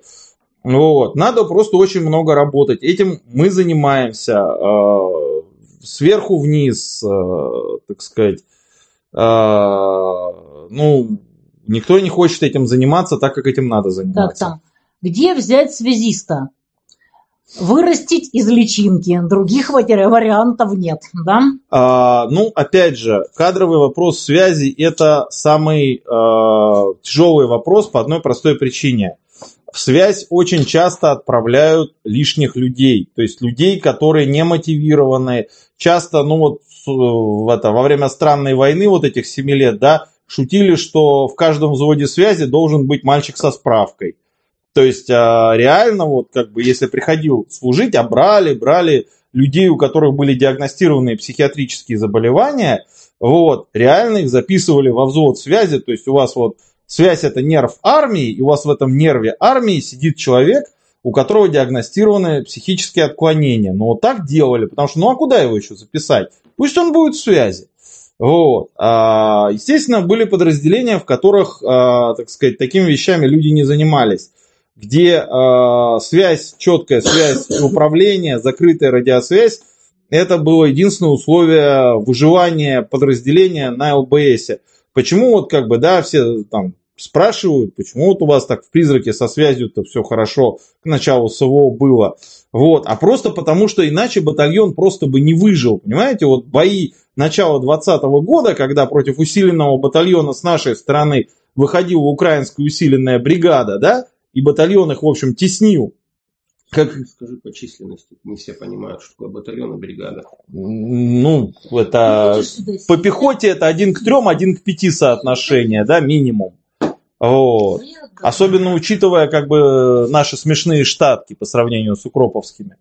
Вот. А для 14-го э, БТРО, для 4-й бригады наличие связи это было условие выживания, просто реально условия выживания и успешных боевых действий. И э, там штабы, командование бригады старались создать связистам условия, в которых они смогут работать. Э, э, соответственно, командиры взводов связи, там, э, начальник э, связи бригады старались подтягивать к себе людей, которым это надо было, мотивированных людей. Вот. А, но, опять же, людей очень мало, людей мотивированных и квалифицированных одновременно очень мало. Вот в это все упирается сейчас. Уже даже не, такая страшная проблема с техникой. Люди, опять же, всем огромное спасибо. Люди помогают. У нас сейчас зачастую проблема такая, что оборудования у поставщика нет. Деньги есть, оборудования нет. Вот, то есть основная проблема это кадры, и мы немножко как бы предвидя этот момент уже э, заложили определенные как бы закупки оборудования на то, чтобы э, стандартизировать э, обучение людей, стандартизировать питание радиоузлов, чтобы те люди, которые только начинают работать в связи, которые, ну, условно говоря, их будут сажать на кнопку, на тангенту, так сказать, на узел связи, просто работать дежурными, чтобы люди могли всегда обеспечить питание радиооборудования. Вот. Э, Все это огромная, большая работа, вот э, приходится этим всем заниматься, да, тут как бы, ну что, ну надо делать, будем делать. Вариантов как бы немного. Если не будет управления, не будет ничего. То есть можно перевести кучу людей, сжечь много техники, а об укреплении противника нет управления, нет ничего. Если вы не можете, вот э, для меня Дебальцево, в котором я участвовал, да, в 2015 году, оно показало главное. Если вы не можете управлять в реальном времени э, каким-то подразделением какого-то размера, оно у вас сжимается очень быстро до того размера, которым вы можете реально управлять. Если у вас нет радиосвязи, то вы, у вас реально скоро остаются только вот такое количество войск, которому вы можете махать флажками. Поехали налево, поехали направо. Вот. Или те, до кого вы можете докричаться голосом, если нет радиосвязи. Если какая-то связь есть, то у вас там может быть чуть-чуть побольше людей. Может быть, у вас где-то там будет связь какая-то с артиллерией.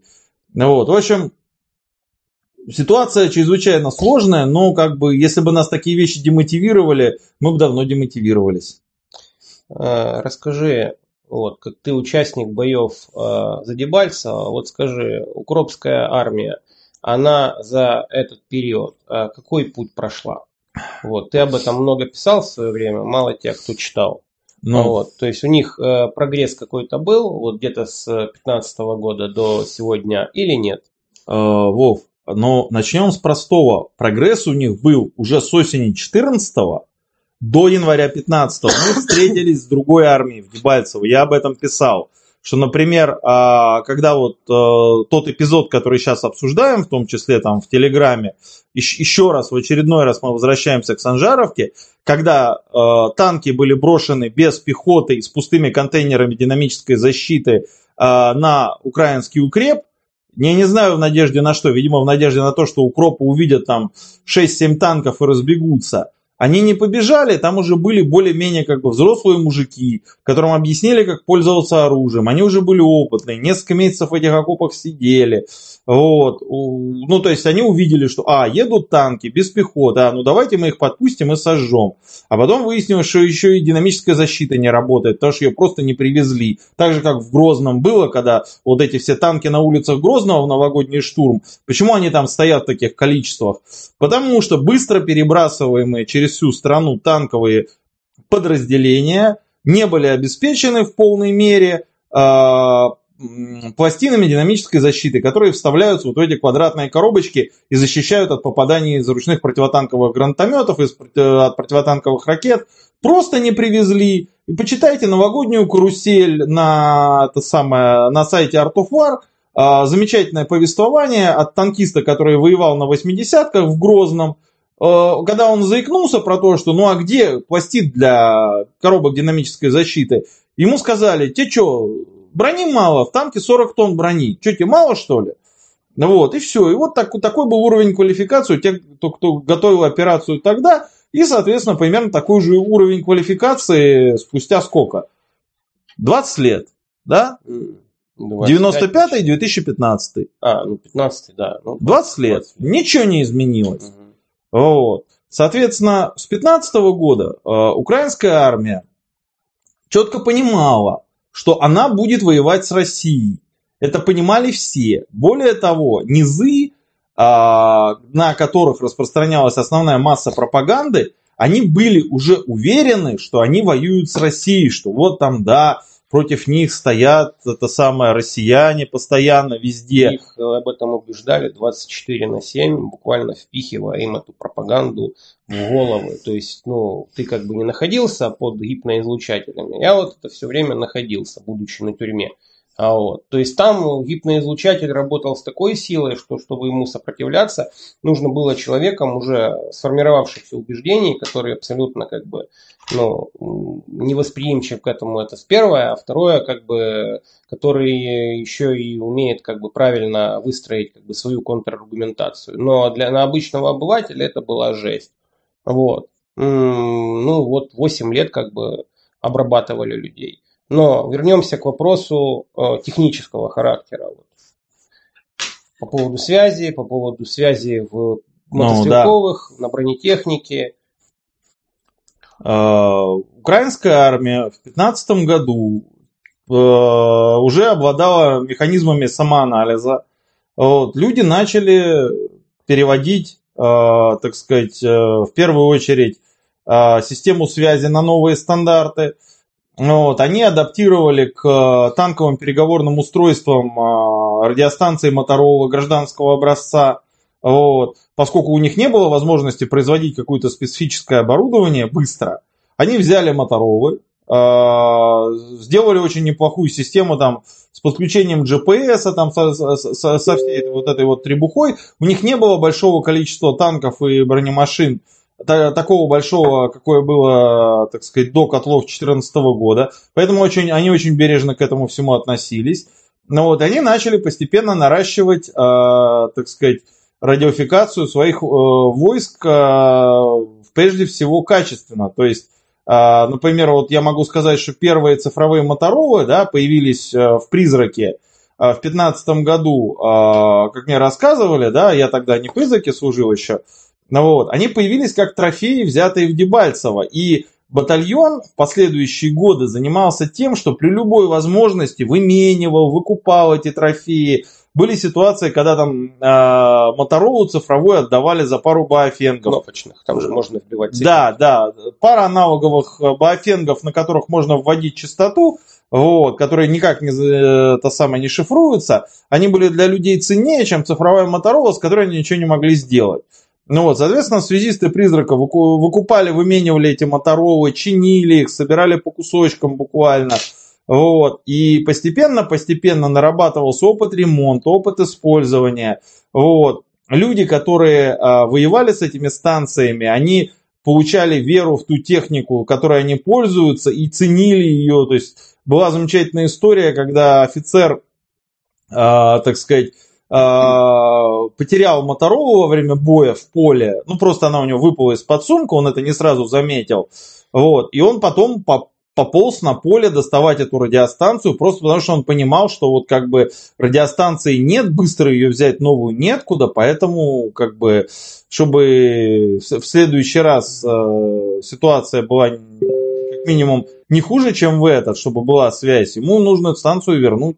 Человек полез, вытащил эту станцию.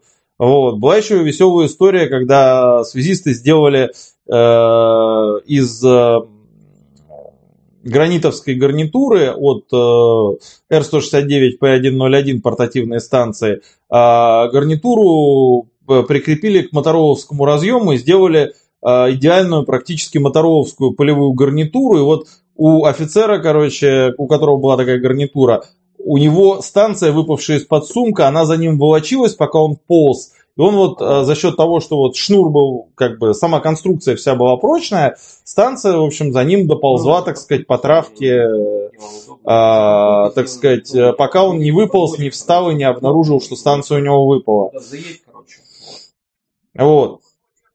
А, значит, э, я вижу там писали про это самое, Мурс косноязычен, что пипец, давайте грубника. Но я, как бы, Вов, ты готов? Я тебе микрофон с удовольствием передам. Честно, не, а, не обращай внимания. А, не брал уроков риторики а, никогда, вот, а, закончи, и очень закончи, не люблю... Э... Закончи тему про... А, а, был вопрос просто а, про а, то, какие этапы прошли, условно говоря, с начала ну, 14-15 года начала конфликта РФ Украина, вот, по поводу связи, то, что мы с тобой часто говорили. То есть вопрос стоит прежде всего в цифровизации, переходы на стандарты определенные, а связь э, техника, а, пехота, и Вов, так далее. Вов, значит, Подождите, я бы даже еще расширила. Вот сегодня один клоун задал вопрос. Так Россия же тоже в 2014 году вот была слабенькая. Как бы она могла победить в 2014 году Саларейх? Давайте не будем, Клоуны, блин. давайте не будем а, отвлекаться от темы. Вот я считаю, надо закончить с этим вопросом. То есть значит, Тут важный момент, а, вот, который задавали после того, как ты опубликовал свою большую статью, а как бы, ну и что, вот а, людям не совсем стало понятно, почему как бы вот э, у нас идет потеря как бы больших территорий и битвы за малые населенные пункты, а у них как бы идет немножко наоборот. И каким образом здесь ты приплетаешь связь?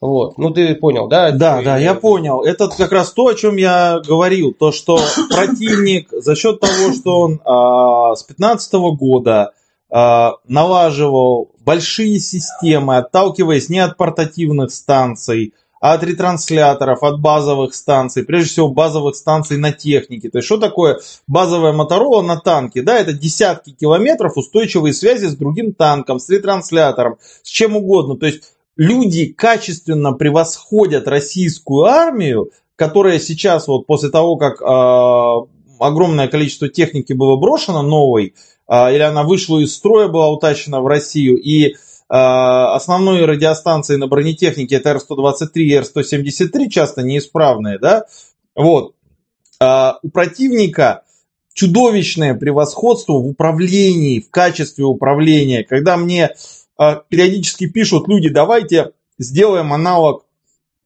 украинской системы управления огнем артиллерии там, или управления поле боя. Я уже не знаю, как людям объяснить, что, ребята, автоматизация системы управления Р- имеет... Младший писал. Ну, я, я ему ответил, правда, не очень цензурно, вот. Я это повторю еще раз в цензурной форме. Имеет смысл автоматизировать систему управления, когда она есть. Когда у вас нет самой системы управления, вы просто сделаете кучу дорогих бесполезных игрушек, которыми никто не будет пользоваться. Все эти системы управления, они в российской армии разрабатывались, они лежат э, на складах под замком с комментарием «мы вам не дадим, вы сломаете». Вот. Если бы реально стояла задача их освоить, давно бы уже все было. Проблема в том, что нет ни культуры использования этого, ни понимания, зачем это нужно, ни системы, которую надо автоматизировать. Вот это вот главная печаль. А то, что люди начинают запрягать э, телегу впереди лошади, да, ну вот, ребята, я вам об этом сообщаю. Телегу впереди лошади запрягаете. Вот, опаньки. Вот. Ну, а, Они, они привыкли быть безответственны за результат конечный, то что с них никто не спросит. Ну, как это, м, не эксперимент шмогла я, не шмогла. Знаешь анекдот про лошадь, да? оказался На неудачным. бегах. Да, знаю. Вот это вот. Вот. Не шмогла Да, я, не ну, шмогла. Понимаешь, э, тут проблема в чем, ну, вот, а мне бы даже интересно, вот, вот люди предлагают этот проект, пусть бы они его запустили, пусть бы они его вот вывели, а мы бы посмотрели на результат, и что бы было. Вот кто-то бы ответил за то, что вот оно не работает, кто-то бы ответил за то, что а, от него нету практической пользы, кто-то бы ответил за то, что а, значит, э, ну, оно не, не, не окупилось по средствам там, и так далее и тому подобное. И какое будет на, за это наказание? Наказание будет за это переведение на другую должность. Да, иногда с повышением. Возможно. Это, это старая традиция. Как нам избавиться от крикливого бесполезного идиота? Давайте отправим его расти по партийной линии. Опа-на, и кризис управления в Советском Союзе, да? М. Ниоткуда взялся. Ниоткуда, абсолютно. А, вот по Увы. поводу культуры управления, по поводу культуры организации взаимодействия. Очень хороший пример рассказали люди, которые занимались рэбом. А, то есть они должны были а, сажать а, украинские беспилотники. Вот. И у них так получалось, что чаще всего они сбивали свои. Просто потому, что им никто не сообщал. Вот, то есть а, поднимают а, беспилотник и летят. Причем поднимают те, кто знает, что вот стоят рэбовцы.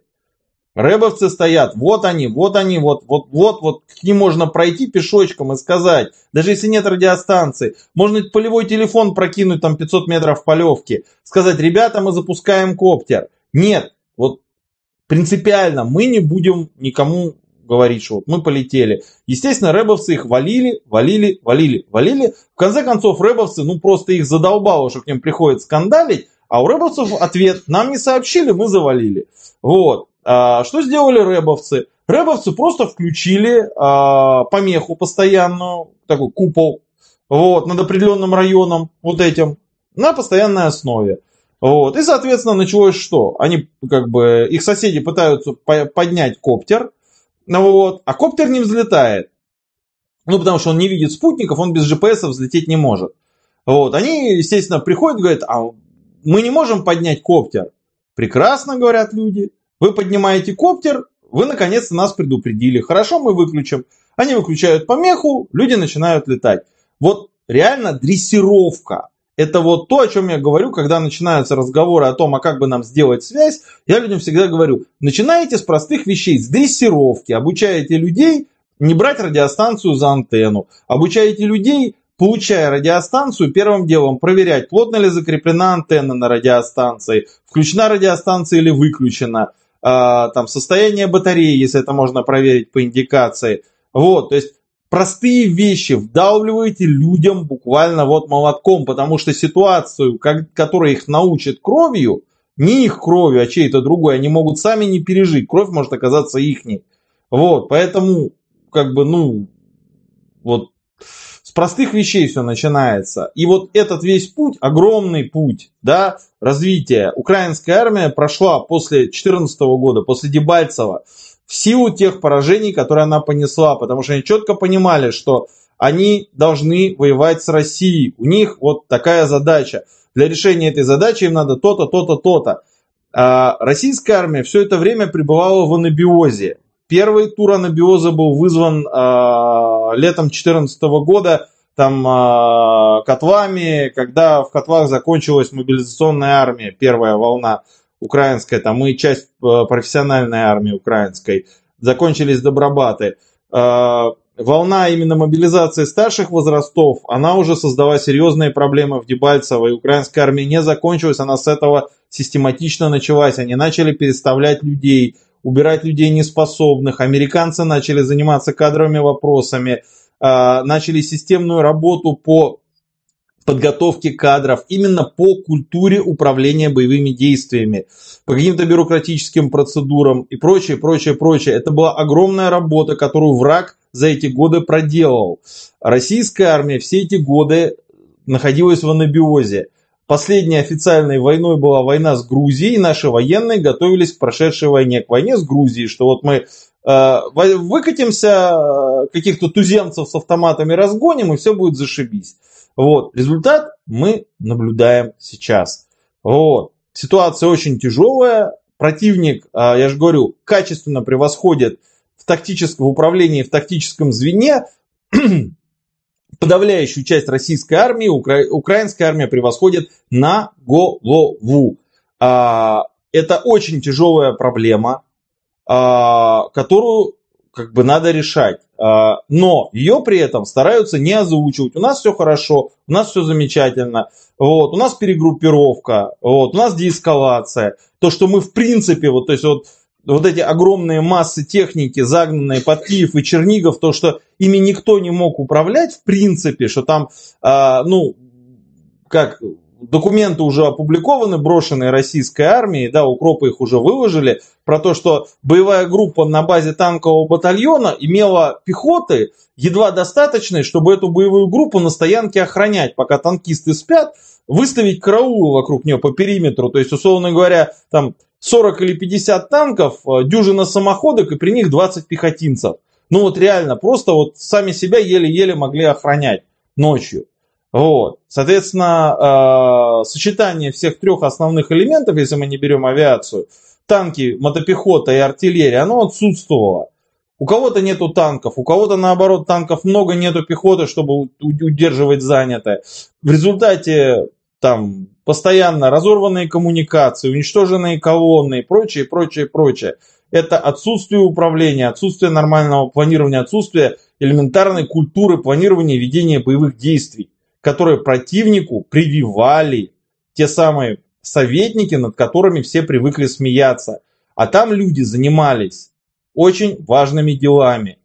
Все эти годы, годы, 7 лет, вот с февраля 2015 года и до февраля 2022 года противник проделал огромную работу. Российская армия в это время пребывала в анабиозе, в э, рассказах о том, как мы одной кнопкой выключим противнику всю связь на 500 километров вокруг, как наши беспилотники пролетят к противнику в глубокие тылы, там все уничтожат, гиперзвуковые ракеты и прочее, прочее, прочее. В результате оказалось, что гиперзвуковыми ракетами там можно там одну, две, три цели уничтожить, а дальше выяснилось, что беспилотников не хватает, причем всех видов беспилотников.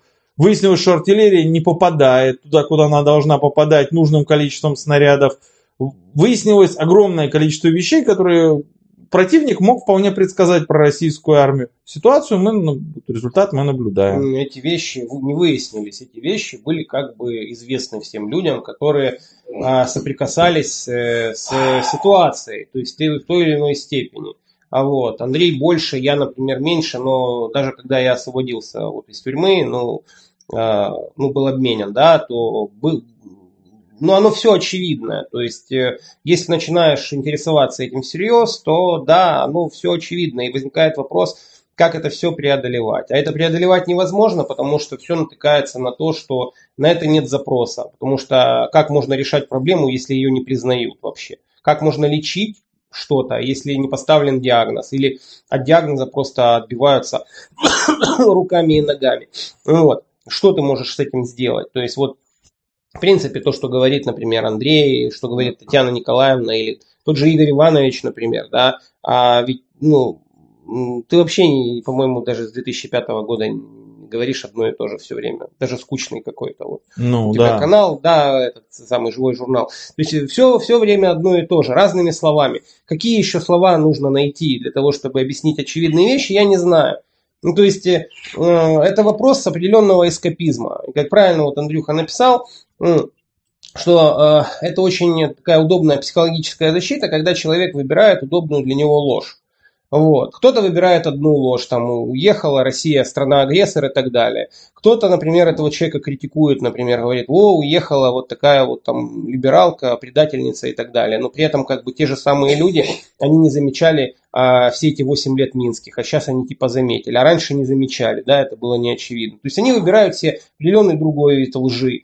Вот. То есть э, это вопрос, прежде всего, такой определенной психологической защиты, у кого-то включающаяся сознательно, ну, кто-то, получается, был там, скажем так, введен в заблуждение изумительными людьми с телевидения, да, а кто-то, в принципе, ну, просто отмахивался в надежде на авось. Вов, а, ну, понимаешь, продолжают отмахиваться а, так называемые эксперты, которые рассказывают, что у армии все есть, связь замечательная, все прекрасно, они меня просто объявляют сумасшедшим, понимаешь? Ну, вот такие да. вот э, удивительные, изумительные люди. А я уже предложил, говорю, давайте, говорю, на перегонки психиатрическую экспертизу пройдем. Да. Вот, посмотрим, ну, кто сумасшедший. Да. Я, к сожалению, не составлю тебе компанию, потому что у меня есть целая справка на 60 страницах, вот, э, выданная укропами на тюрьме, о том, что я абсолютно психически здоров и подсуден. Вот, так что меня Прекрасно. можно сажать на ПЖ. Да, но э, суть в том, что поймите правильно, вы можете назвать Мурда сумасшедшим, это норм. Вот. Э, в принципе, он и выглядит так. Видите, вот он сидит, тут пьет чай. Вот. А сегодня он записывал видео в, в этом в колпаке Деда Мороза, как бы опять же, ну, в принципе, понятно, да, что человек, ну, возможно, психически неадекватен. Ладно, пусть. Можно приписать туда и меня. Что значит возможно, Вова? Да. Э, тут если можно. Вопрос, вопрос в другом. А, есть объективная реальность, есть объективные проблемы. Вам нравится это, вам не нравится это. Ну, если вас не устраивает это объяснение, находите другое объяснение. Э, которая более-менее логична и э, которая дает определенные прогнозы, которые сбываются. Ведь что такое правильное прогнозирование? Это ответственное прогнозирование того, что сбывается реально. То, то есть, что через определенное время, определенный промежуток времени соответствует действительности.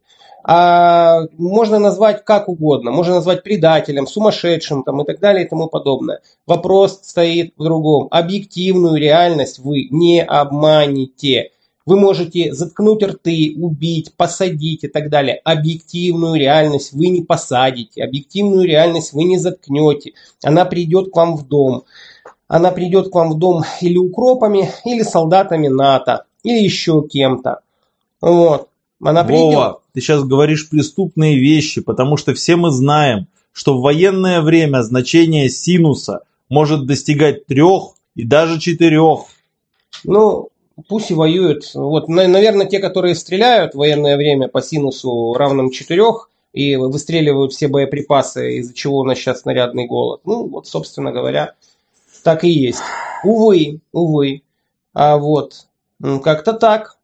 То есть э, еще, вот как, как вы услышали а, подробно, а, что изложил Мурс, что в принципе, в принципе, а то, что было сделано противником, вот, врагами нашими, да, оно не являлось каким-то чудом, это не, не было какая-то волшебная Это таблетка. не магия. Это не магия, что важно.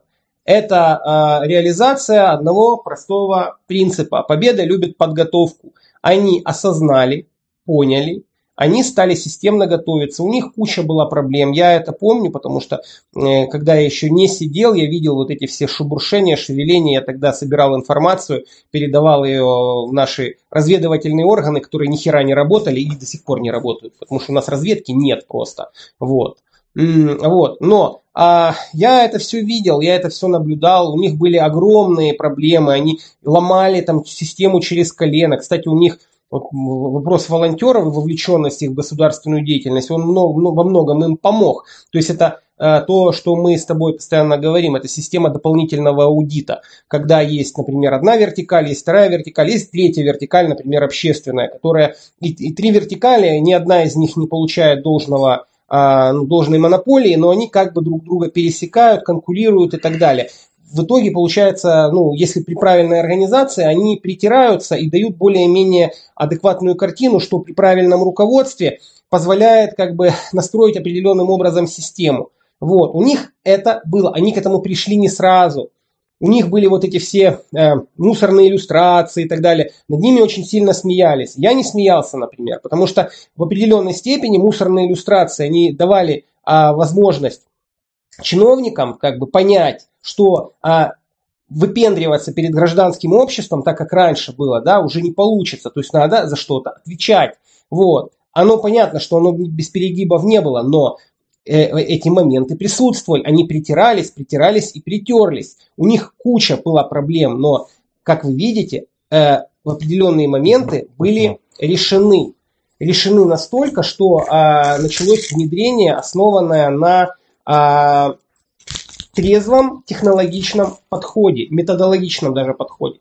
И в этом была основная проблема наша, что глядя на все это, я, например, сидя на тюрьме, я вообще локти кусал, вот так вот, короче, заворачивался и кусал локти, например. Потому что я видел, что они делают, и я, например, слышал, ну, тюремная почта это такое, да, я слышал, что у нас там происходит, какой у нас бардак происходит, какой у нас э, странная война происходит, и у нас стрель, не стреляют э, в ответку, да. Я это все видел, ну, слышал, по крайней мере. А вот у укропов я все видел, что они проходят, я кусал локти, потому что я понимал, что они идут по пути э, через определенные там тернии, да, но они идут, могут выйти вот на тот уровень, которым они потом, потом нас могут очень сильно бить. А у нас, например, идет теплая ванна, вот. При этом теплая ванна в большой материковой России, а в ЛДНР, наоборот, подавление всех тех ростков, которые могут эту теплую ванну преодолеть и построить нормальные э, вооруженные сформирования, которые могут решать хотя бы локальные задачи. Вот. Это первое. С теми же самыми маскировочными сетями, которые вот мы, мы делаем, это что такое? Это, это тоже результат того, что я сидел и кусал локти. Потому что я когда видел там сюжеты какие-то по, по ящику, например, которые там в тюрьме показывали, да, как у них там каждый вечерний выпуск новостей показывают, как девочки плетут сети там в одном э, этом самом э, спортзале, в другом, в Доме культуры, как... Да. Оф, извини, я тебя перебью, Да. там просто хороший вопрос уходит. Как заставить снабженцев, чтобы они выдавали связь, которая лежит под замком? Ну, за- закончи, я потом расскажу. Я, я, в принципе, уже закончил, потому что а, эта проблема, проблема в том, что а, все эти моменты были очевидны. Мы, мы, ну, я старался как бы, как, как мог. Андрюха старался. Все, все мы старались как-то что-то делать. Ну, пришли мы к тому, к чему пришли, ни к чему. Вот сейчас мы стараемся как-то э, чаш, кружкой тушить пожар. Ну, где-то у нас там получается, где-то где нет. Извини. Ну, не кружкой на самом деле, уже как бы там, на- накопили на пожарную машину, да, а, если таки, в таких терминах говорить. Вот. Был хороший вопрос, как заставить снабженцев, чтобы они выдавали связь, которая лежит под замком. А, понимаете, в чем дело? А, проблема не в том, что связь лежит под замком где-то у кого-то. Уже сто раз сталкивались с этой проблемой те же барсы, а, вот эти батальоны а, армейского резерва, да, а, вот им выдают 168 комплекс, а, акведук так называемый, да, выдают там несколько десятков портативных станций, они в бандолерах такие сделаны, через плечо и антенка торчит. И как бы станция, антенное устройство, там тангента, ну вот кто смотрел внимательно про, ч- в 2014 году репортажи из Крыма, а, у вежливых людей вот эта вот бандольера, красная кнопочка такая вот здесь, значит, это вот 168 комплексы были. Ну вот, соответственно, сейчас их с с хранения, когда выдавали весной, их выдают с мертвыми батареями, с неработающими зарядными устройствами. И даже если станции сами по себе рабо- рабочие, а, смысл в них какой? То есть батареи нет. Надо, значит, а, если нет мастерской, а, как правило, вот последнее, о чем задумываются все, кто формирует новые подразделения, это меня страшно бесит. Я вот, ну, э, я не могу просто как бы описать, насколько это меня бесит. Люди, формируя новые подразделения, вот что должен делать нормальный командир, да? А, Он первым находит себе начальника штаба, а начальник штаба находит себе начальника связи. Это вот первые три человека, которые вот э, должны быть в подразделении, да? Вот. И дальше все приходящие люди, они, из них отбираются наиболее мотивированные, наиболее эрудированные люди, отбираются в связь. Вот тот самый нерв армии, который будет толкать ее вперед, который будет давать ей возможность обтекать какие-то упоры, которые ей ставят на пути. Обошли с фланга. Укрепление противника отлично. Взяли в кольцо, блокировали, дождались, пока кончатся боеприпасы, уничтожили нахрен с минимальными потерями. Вот так надо это делать. Вот, вместо этого все обязательно там, давайте нам побольше танков, там, давайте нам вот этого, вот этого, вот этого.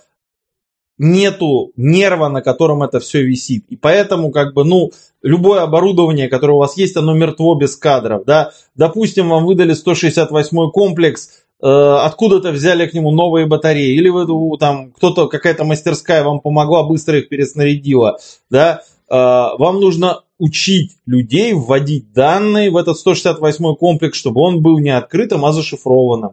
Вот. Это отдельный процесс, люди должны разобраться с пультами ввода данных, э, как туда забиваются все необходимые э, частоты, там, э, алгоритмы ППРЧ, вот это все как вводится, люди должны разобраться, понять и регулярно радиоданные менять, потому что иначе противник начнет это все слушать. И вот этих кадров их просто нет.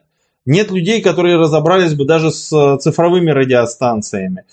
Вот, зачастую. Поэтому этим всем надо заниматься. Это огромная работа. Вот тут раз за разом, да, идут вопросы, э, там, у нас депрессия от того, что вы говорите. Это вот, ну, там, огромному количеству людей почему-то повергает в депрессию то, что я говорю. Ребята, я излагаю факты текущей реальности систематизированно.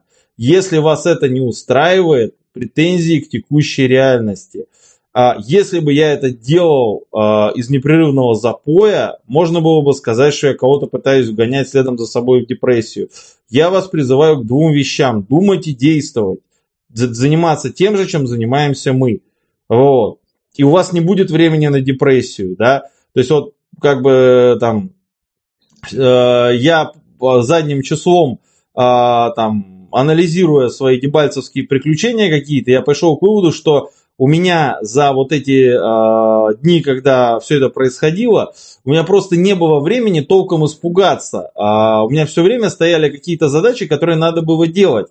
То есть о том, что э, я в одиночку, мне пришлось э, в первый же день наступления в одиночку ночью э, по территории, по которой только что вперед усвистали наши танки, ночью идти эти танки искать, не зная, где они, куда они, просто вот пойти их и найти, потому что мне сказали, что с танками связи почему-то нет. А выяснилось, что просто нам глушили канал связи, который был всем известен. У меня были заранее настроены запасные каналы, поэтому перед первой атакой, э, которой взяли саму деревню Санжаровку, да, вот, мне понадобилось одну фразу сказать людям. Рации в третий канал. Дюжина танков щелкнула переключателями на радиостанциях. Связь появилась, мы атаковали, все, атака была первая успешная. Санжаровку, которую брал берег. Подожди. Ну, в том числе. А, А, он Чернухин. Чернухин. Он Чернухина брал, не путай, не путай. И получил выговор за то, что он, а, используя огневую мощь, так сказать, сохранял жизни личного состава. Да, да, Вот. да. Это, это болезнь. А, да. Я просто добавлю еще вот то, что Андрюха мне говорил а, по поводу депрессии вот, и всего остального. То есть э, по поводу того, насколько мы депрессуем. Вот. Ну, а, я немножко не совсем в функциональном состоянии, вот, но тем не менее, вот а, у Андрея выдалось время, у Берега выдалось время, другого времени у них нет, потому что у них командование, потому что у них задачи. Вот, они сказали, приедем се- сегодня, короче. Я говорю Андрюхе, не приезжай, потому что я тебя могу заразить. Андрюха говорит, ну, все. Вот, приезжает, значит. Что мы дальше делаем? Мы а, разгружаем связь, разгружаем а, три машины, вот, три м- микробуса, то есть два микробуса и один большой прицеп на, а, два, а, на 2 тонны. Вот, дальше, получается, мы все это сортируем, пересортируем, сейчас их будем сортировать еще дополнительно. Вот. А, все это э, требует максимальной доли координации, у нас все посчитано, А мы э, при э, сформировании груза уже все промаркировали, просчитали, сделали электронные накладные, а, значит, отмаркировали все, со всеми связались, э, все контакты получили. Мы отвечаем за всю цепочку логистики от точки А через точку Б, В, Г, Д до точки Я. Мы за все несем ответственность. У нас ломалась машина по дороге у наших товарищей, короче, а, ее починили. Мы скоординировали время, мы э, координировались с бойцами, чтобы у нас э, не было определенных проблем. Вот. Потом э, э, мы уже сразу привели людей, которые могли сразу мотнуться на склад к нам и э, забрать то, что э, им надо было забрать. Вот, мы уже записали несколько роликов, мы отдали уже машину. То есть это те задачи, которые вот э, мы выполнили, когда ты, э, э, то есть получается мы где-то с трех часов, получается, начали работать. Вот за все это время мы все это сделали, получается. Нам помогали наши товарищи, вот. Значит, это к вопросу о депрессии. Вот. А если у нас депрессия, есть у нас депрессия? Ну, если это депрессия, то считайте это депрессией. Вот. А э- это считайте как бы нашей формой депрессии, как мы депрессуем и чем мы при этом занимаемся. Вот. Поэтому я к чему говорю? То есть, э, а, поймите, на передовой есть люди, у которых э, уровень понимания и уровень оценки ситуации даже круче нашего. И а, при других раскладах многие спрашивают, почему они до сих пор не бросили оружие и не ушли. А у них на это один ответ. Ну, вот, вот так э, мы все это понимаем, но будем драться до последнего. Потому меня- что через пиздец к победе, да, они все понимают, они все понимают, потому что многие из них а, шли с 2014 года, многие еще даже раньше. Вот, а, они все понимают, что э, происходит, понимают, как бы, э, на, на каких правилах все идет. Да, но они, тем не менее, рубятся. А мы, соответственно, решаем определенные задачи, чтобы э, облегчить им работу. То есть, и, и тут вопросы, например, там, вот здоровье какое-то там или еще что-то. А, ну, а, есть задачи, вот, и под эти задачи, как бы, ты их должен решить. Э, Умри, но сделай. Вот, поэтому, ну, если на передовой бойцы а не могут отказать там в решении задач, потому что он там, например, заболел, или он ранен, или ему там, например, у него осколок в руке. И что ему из-за этого не выполнять боевую задачу, что ли? Нет, перевязался, пошел дальше воевать, потом как-нибудь э, тебя залатают. Почему, если у них к себе такое отношение, у нас должно быть другое? У нас не другое, у нас в определенных вещах даже круче, несмотря на то, чем мы занимаемся. Хотя мы с Андрюхой э, до этого занимались немножко другими вещами, вполне себе даже покруче некоторых. Да. Тут, тут вопрос в другом. Вопрос в том, э, насколько эффективна твоя работа, насколько эффективно то, что ты делаешь в КПД того, что приносит победу. Пока вот то, что мы делаем, вот то, как мы делаем, оно приносит определенное КПД. И э, я считаю, что этот ресурс, его надо максимально использовать, максимально использовать грамотно. Потому что сейчас у многих приходит понимание того, что побеждать в этой войне нужно мозгами, мозгами, руками, но руками, связанными с мозгом, через желательно мозг спинной. Вот, чтобы все это функционировало в рамках единого организма. Потому что именно это важно. Потому что просто а, делать что-то на авось, просто делать что-то на на абы как, да, тут не получится уже. То есть э, надо быть хитрее, злее, умнее противника. Но не просто там, вот как некоторые там охранители, я недавно Корнаухова читал, он говорит, мы ответим на, э, значит, на террор, ну, по поводу обстрела Рогозина, мы ответим на террор, у нас тоже будет террор, мы будем, значит, наводить калибры, мы будем там уничтожать их военное э, руководство, мы будем то, значит, мы будем засылать, короче, группы, там это самое, э, сразу возникает вопрос. А, а потом часы такие, 23 декабря. Да. Подло-то как. 23 декабря, 10 месяцев с начала СВО. Э, тут возникает один единственный вопрос, а за счет какого ресурса? То есть, э, ну, а вы хотите э, кого-то там бить точечными ударами? Вообще не вопрос, вообще не вопрос. А я знаю, что калибр попадает в спичечный коробок. Вообще не вопрос. А где вы, а как вы знаете, где этот спичечный коробок находится? Как у вас там с разведкой? Нет? Как у вас там со средствами цифровой разведки, как у вас со средствами агентурной разведки. Нет? Нет? Что там говорит господин Нарышкин? Как у них там налажено было за 8 лет хотя бы а агентурная сеть? Нет? Ну, по, по этому вопросу я могу компетентно говорить и очень много, потому что я непосредственно полтора года, это была моя основная а, направление деятельности, с 14 по 15 год. Дальше, например. Э, ай, ай-яй. Ай-яй-яй. Что случилось? Да ничего.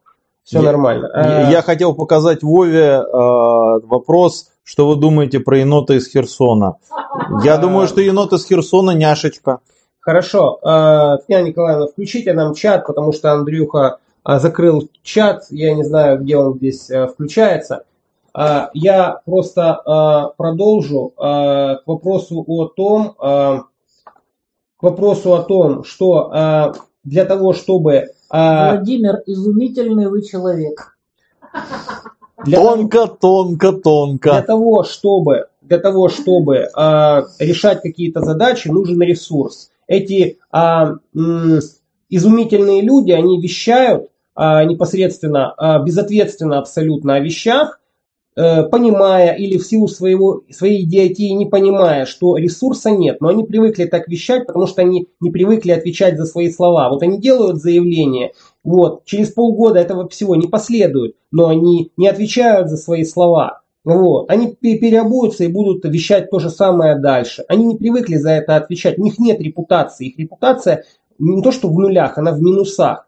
Вот. И э, такое присутствует сплошь и рядом. Вот. А, ресурс это должен быть откуда-то сформирован. Откуда он сформирован? Откуда ему сформироваться? Его надо создавать. И созда... это все требует работы. Работы требуют серьезной, работы кропотливой, работы системной, работы определенной там с агентурой, с общественным мнением и так далее, и так далее, и так далее.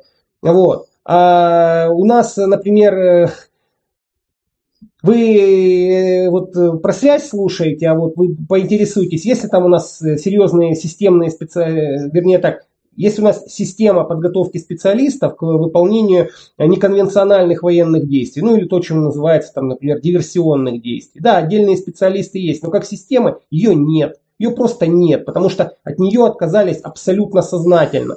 Ее просто нет. И вот это то, что вещают эти дебилы, вот, конченые, они вводят людей в заблуждение, они им врут просто в глаза. Они привыкли так делать, им плевать. Они просто пытаются как-то успокоить население, чтобы население как бы вот как-то на что-то реагировало. Ну, то есть, как бы вот что вот наши там, наши там ответят, да, у наши там ОГУГО, у нас же там, э, там Судоплатов, да, там фоточку Судоплатова обязательно. Судоплатов, чтобы был Судоплатов, нужно целое, целую систему возродить. Потому что Судоплатов это не просто человек. Судоплатов, как и Кузнецов, например, это продукты системы. Это люди, взращенные в системе определенным образом, ею вышкаленные, ею закаленные, ею отобранные, ею прошедшие определенную практику, оцененные ей, оцененные, то есть была система позитивного отбора, как ни странно, да, для того, чтобы решать определенные задачи. И сейчас, например, если кто-то там в фотографии или портретиком каким-то прикрывается, он должен понимать, что это всего лишь человек. Всего лишь человек мало что решает. Решает в основном система. Если система может рожать из себя таких вот людей, как Судоплатова, вот, и, и же с ним, там, и Тингона и так далее, то это будет система, которая будет работать. Если она способна рожать из себя а, постоянные выкидыши, ну, будем иметь то, что будем иметь. Вот и все. Тут очень много спрашивают про э, там, качество кадров, качество подготовки. Да? Э, приведу пример простой. 2016 год. А, значит, э, народная милиция ЛНР, в частности, вот батальон «Призрак», 4-я бригада НМ ЛНР, а, так сказать, э, некоторое время уже значит, занимаются системной работой по подготовке кадров, вот, обращаются с э, просьбой к волонтерам помочь с учебными материалами. Мы находим, я тогда, собственно, был уже московским координатором Координационного центра помощи Новороссии. Вот. А, мы находим а, остатки закрытого при а, этом самом, господи, как его, ой, который перед Шойгу был. Из головы вылетело ми- министр обороны. В общем, при Сердюкове, да, вспомнил, при Сердюкове закрытого ВНС-дата. Васильевой. Я только у меня в голове... Одна... Розовые тапочки. Да, любовник Васильевой в голове крутится, а фамилию вспомнить не могу. Тонко, тонко. Вот, а, значит, а, так вот, мы находим а, остатки продающейся литературы, изданной военной датом, в частности, учебники тактики, учебники топографии. А, покупаем необходимое количество. Вот, значит, сцена, 2016 год, сборы, а, организованные российскими советниками, значит, в народной милиции ЛНР. Туда приезжают офицеры 14-го а, БТРО «Призрака», у каждого, значит, комплект учебников, по которым он занимался, где описано, как правильно отдается боевой приказ, сколько в нем пунктов, э, какой смысл каждого пункта, как правильно ведется там бой такой-то, бой такой-то, бой секой-то.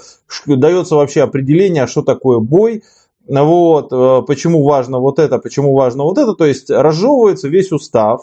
У людей там есть эти самые уставы, вот, с которыми они работают как э, с рабочим документом. То есть вот, ну, как бы вот на, на, настольная книга «Боевой устав сухопутных войск». Вот. И они со всем этим а, приезжают на сборы, и россияне, которые сборы эти организовывают, они такие, а откуда у вас такие учебники? И вот тут как бы, да, у людей просто ступор, ну как бы это вы должны нас учить по этим учебникам, а не мы должны добывать эти учебники через волонтеров из России. И закончилось это все следующим образом.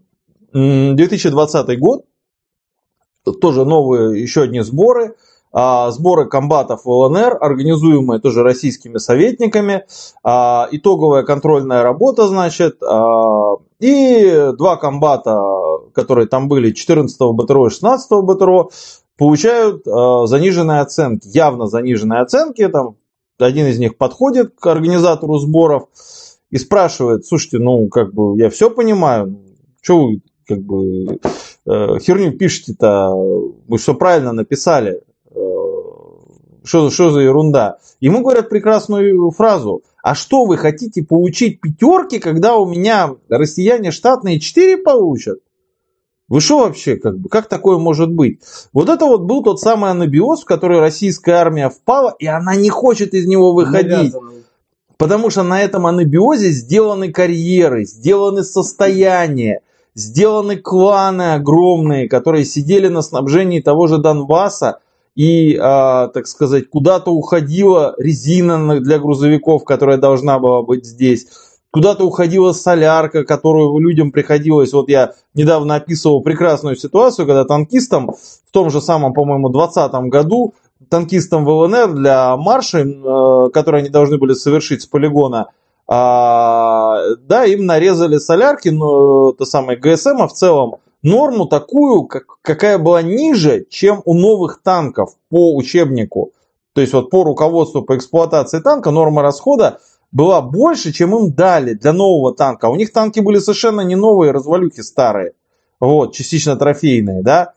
Вот.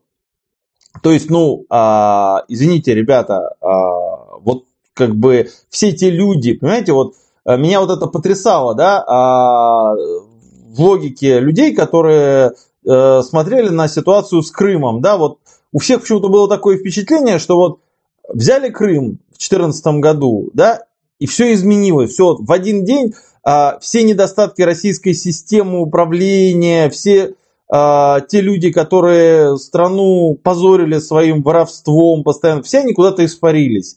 Некомпетентностью, позор. все вот взяли, и вот, вот Крым прям вот как вот такая волшебная таблеточка от всего вжих, и все. Но этого же не было. Более того, эти люди, которые не имели отношения прямого к тому, что Крым был, а, так сказать, защищен от его нацификации, да, а, украинскими нацистами, вот, они себе присвоили это в заслугу, что это благодаря им вернули Крым. Вот. А, они стали героями этого процесса. Вот. И люди просто не поняли, что это и дальше так же будет. И вот у меня был, был диалог весной, когда уже стало понятно, что что-то не так с нашей специальной военной операцией, да, а, диалог а, на эту тему, у меня спросили, Мурс, ну как же так? А, ведь ну неужели они не сделали никаких выводов из Дебальцева? На что я сказал, они сделали выводы из Дебальцева, по бумагам все было отлично, все было в порядке. Вот. Отчеты были прекрасные, там, за три дня сетицентрично это самое, всех победили. Ну вот, то, что это было трехнедельное кровавое месиво, это никого не интересовало. Человек, который отправил ополченцы, да, а он э, потом рассказывал, что это он батальон этих э, местных трусов в атаку поднимал. Вот. Человек э, получил генеральскую должность, получил орден мужества, участвовал в планировании осуществлении а, СВО на Харьковском направлении. Результат мы наблюдаем. Харьков чей? Харьков не наш. Вот и все. Это страшный анабиоз, из которого не хотят выходить. Вот все спрашивают, что же будет дальше, есть, есть ли шансы победить. Ребята, а реальность преподает людям жестокие уроки, пока они не начинают их усваивать. Все, что мы можем делать сейчас, это делать так, чтобы как можно больше наших людей пережило эти жестокие уроки, сплотилось, а, имело организованное управление, обучилось, могло обучилось, да, вот. То есть, а, как бы каждый день, вот сколько можем, мы над этим работаем, да. Вот. И а, если эти усилия достаточным образом систематизировать, ну, как бы шансы есть. Вот. Но если не выходить из анабиоза, если а, это самое, постоянно рассказывать про деэскалации, перегруппировки и прочее, прочее, прочее, закончится все очень печально, очень печально. Потому что, ну, вот реальность, она такая, как бы, 2 плюс 2 равно 4, там, ну, 10, ну, 11, ну, не больше. Угу. Мы еще не надоели? Не знаю, наверное, уже... Что спрашивают? Наверное, уже скоро надо будет заканчивать. Угрожают ли нам коррумпированные вояки? Вова, тебе угрожают коррумпированные Да, вояки? сдать его, сдать с потрохами. Кому, куда? Таким же Он коррумпированным не стеклотара. А такие, а, они дадут первым, короче, и так я буду как мячик перепасовки. Так, а, м, даже не знаю. Татьяна Николаевна, тут э, в основном такие общие вопросы. Вы еще хотели бы, что э, мы э, что-нибудь осветили? Я Какой-нибудь мертвая, вопрос? просто тупо я заболеваю, мне чувствуется. М, Вот, как Как убрать убрать некомпетентных? проворовавшихся генералов? Хороший вопрос. Даже не знаю. А, ну, Не к нам. Потому что а, одну версию изложил Мурс, но это какой-то, не знаю. Ну, он не изложил, конечно, никакой понимаете, в чем сериальный. дело? А, как бы... Берег? Бухает по день. Нет. Берег э, выполнил сегодня все свои логистические задачи, мы его выжило. Берег крамольными вещами задачу. занимается, он людей подготавливает, прежде чем в бой отправить. Вредитель. Да. Вот. А, так вот, что касается проворовавшихся генералов. А, как я уже сказал, а, понимаете, вот, а, проворовавшийся генерал или некомпетентный генерал – это явление а, не единичное а, в том плане, что не в том плане, что их много, а в том плане, что это организованное. А, я уже неоднократно у себя в блоге писал, что вот был страшный скандал, связанный с темой а, 24 погибших десантников, когда обрушились омские казармы а, в 2015 году. А, Постепенно стали выясняться подробности того, почему они упали.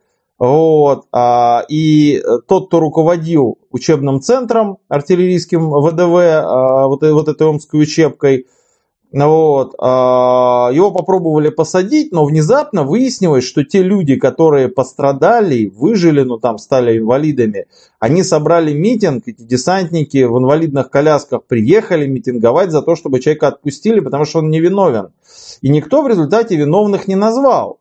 Вот. Между тем, как бы, когда вот читаешь прессу, читаешь там, какие материалы дела появились в прессе, выясняется, что а, значит, а, при а, ремонте этих казарм б- было украдено просто все. Была украдена, были украдены деньги, выделенные на составление проектной документации по ремонту. То есть, когда стали разбираться, вот, где проектная документация по ремонту, что делать, как делать, почему делать, ее нет. Вот.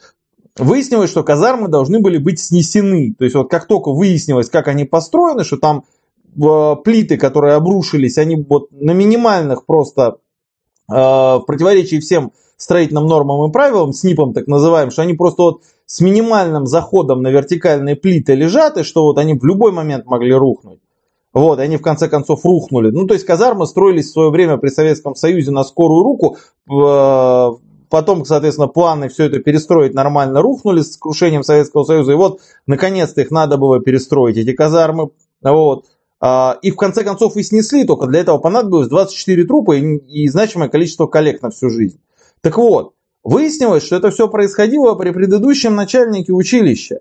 Но никто не назвал его имени, никто не назвал этого человека. По одной простой причине, у человека были очень хорошие связи.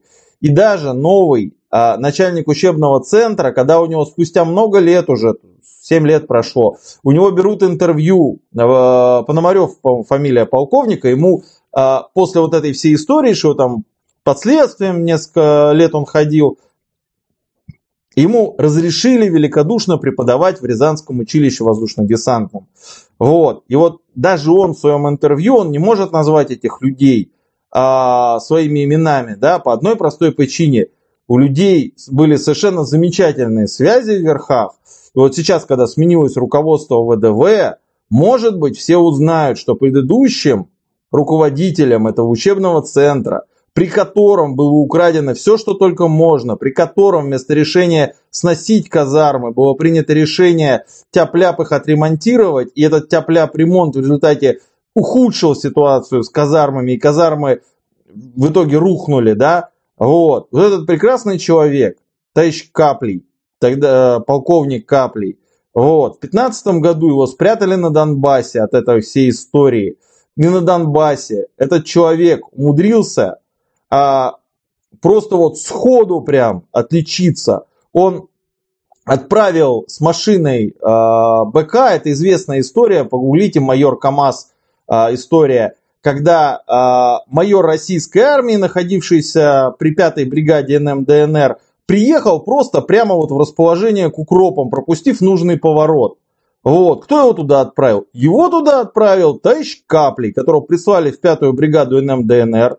Вот. Тяжелую бригаду, в которой два танковых батальона по штату, которая могла стать реально тараном мощнейшим а, для того, чтобы отразить любое наступление украинское без участия российской армии, для того, чтобы, если надо, а, атаковать противника, да, вот, человек за то время, пока он командовал этой бригадой, он ее полностью развалил. Из бригады люди бежали. И когда потом э, его забрали в Россию обратно, значит, с повышением, с повышением забрали.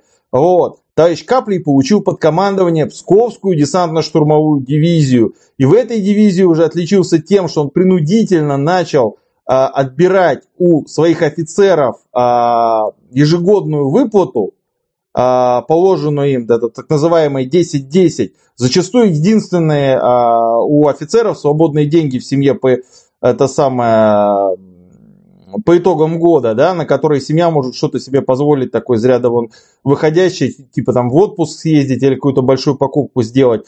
Вот он взял и у людей все эти деньги у офицеров забрал принудительно и отправил на пожертвование на храм вооруженных сил. Сколько людей потом уволилось из э, дивизии, ну, как бы история умалчивает. Вот.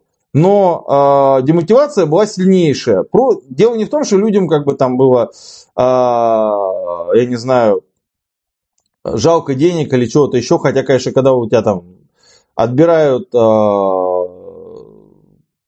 единственные свободные деньги семьи, ну, которые остаются после того, как там дети накормлены, одеты, обуты, потому что, ну, семьи военных это всегда дети, это 2-3 ребенка, как правило, вот. То есть, э, там, не, не до роскоши, вот. Так вот, э, людей-то больше всего бесило то, что как бы это взяли и просто без них сделали, то есть на них наплевать всем. И вот то отношение, которое этот человек, э, так сказать, внедрял к личному составу, а, когда он командовал 5-й а, бригадой Донецкой народной милиции в 15 году, в 16 году.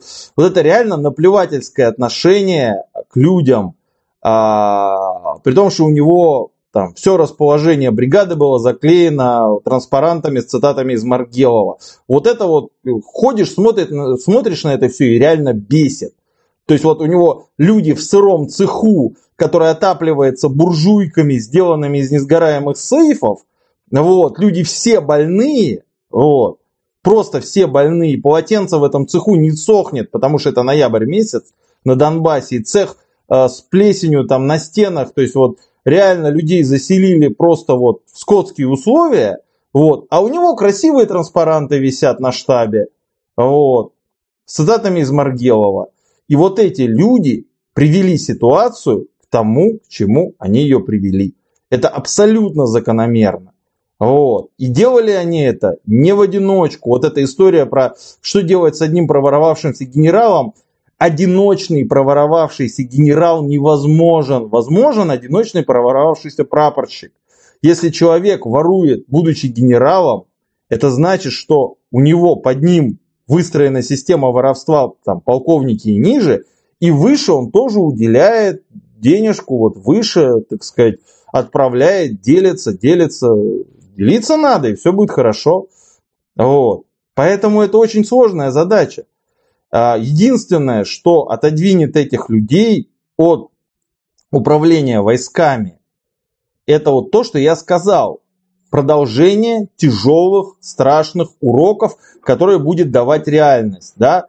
То есть вот там спрашивали, что будет там, если Россия зайдет со стороны Беларуси, э, нанесет удар, там, то, что сейчас очень активно обсуждается в прессе. Ребята, сказал уже, крупными подразделениями в реальном времени механизированными российская армия управлять не может. Они просто повторят годичной давности события, вот февраль-март, очередная деэскалация будет. и ситуация ухудшится еще сильнее. Никто ничего не хочет серьезно менять, все считают, что как-нибудь вот еще раз нахрапом, нахряпнем и возьмем. Вот. Это очень печально, это очень тяжело, надо готовиться к последствиям этого.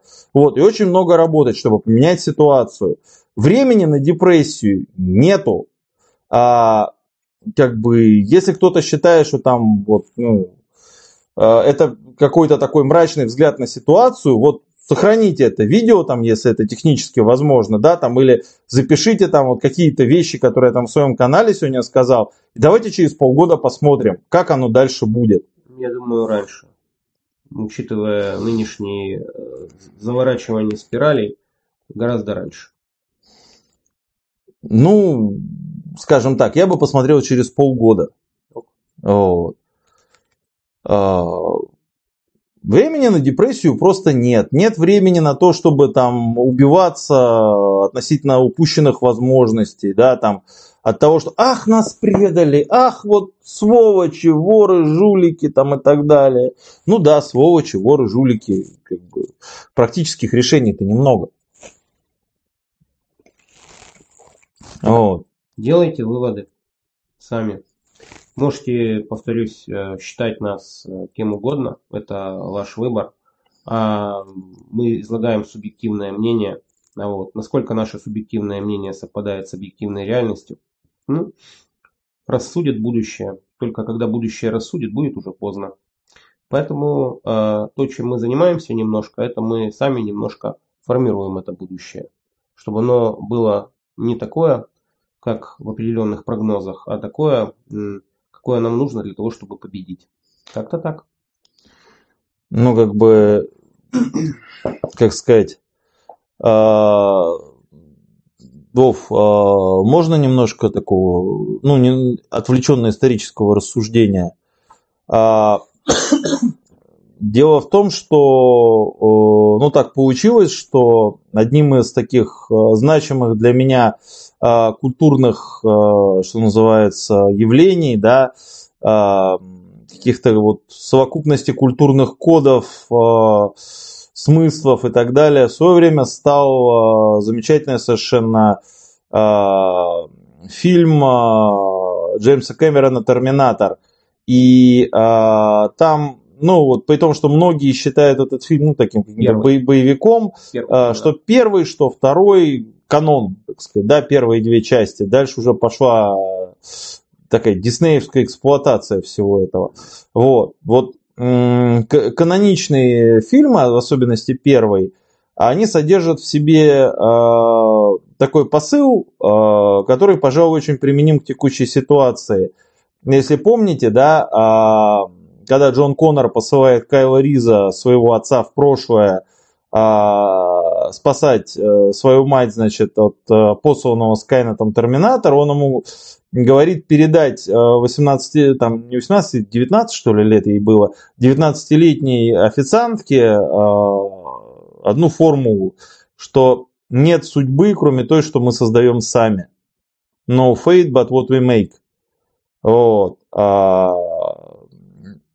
Так вот, этот очень важный посыл, а, как бы, ну вот, с тех пор, как я, так сказать, а, приобщился к этому замечательному фильму, ну и там книга тоже неплохая была написана, вот, а,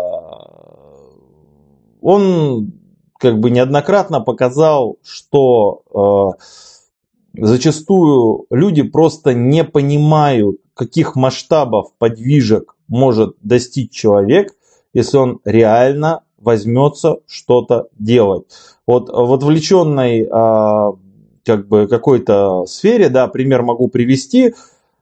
А, есть такой военный историк Алексей Исаев, который фактически там за а, последние лет 20, наверное, систематически работая, он фактически переписал правильно человеческим языком историю Великой Отечественной войны. Он объяснил, все эти вещи, которые казались необъяснимыми, вокруг которых было множество спекуляций, а, всевозможных а, и прочее, прочее, прочее.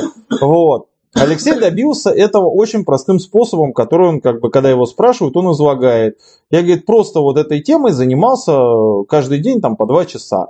Вот, то есть систематический труд, позволил человеку опрокинуть а, несколько устоявшихся мифов, которые отравляли, так сказать, а, людям мозги, вот, а, причем делали это с а, эффективностью огромной, хорошо поставленной печатной машины, которая продуцировала всевозможную литературу на эту тему.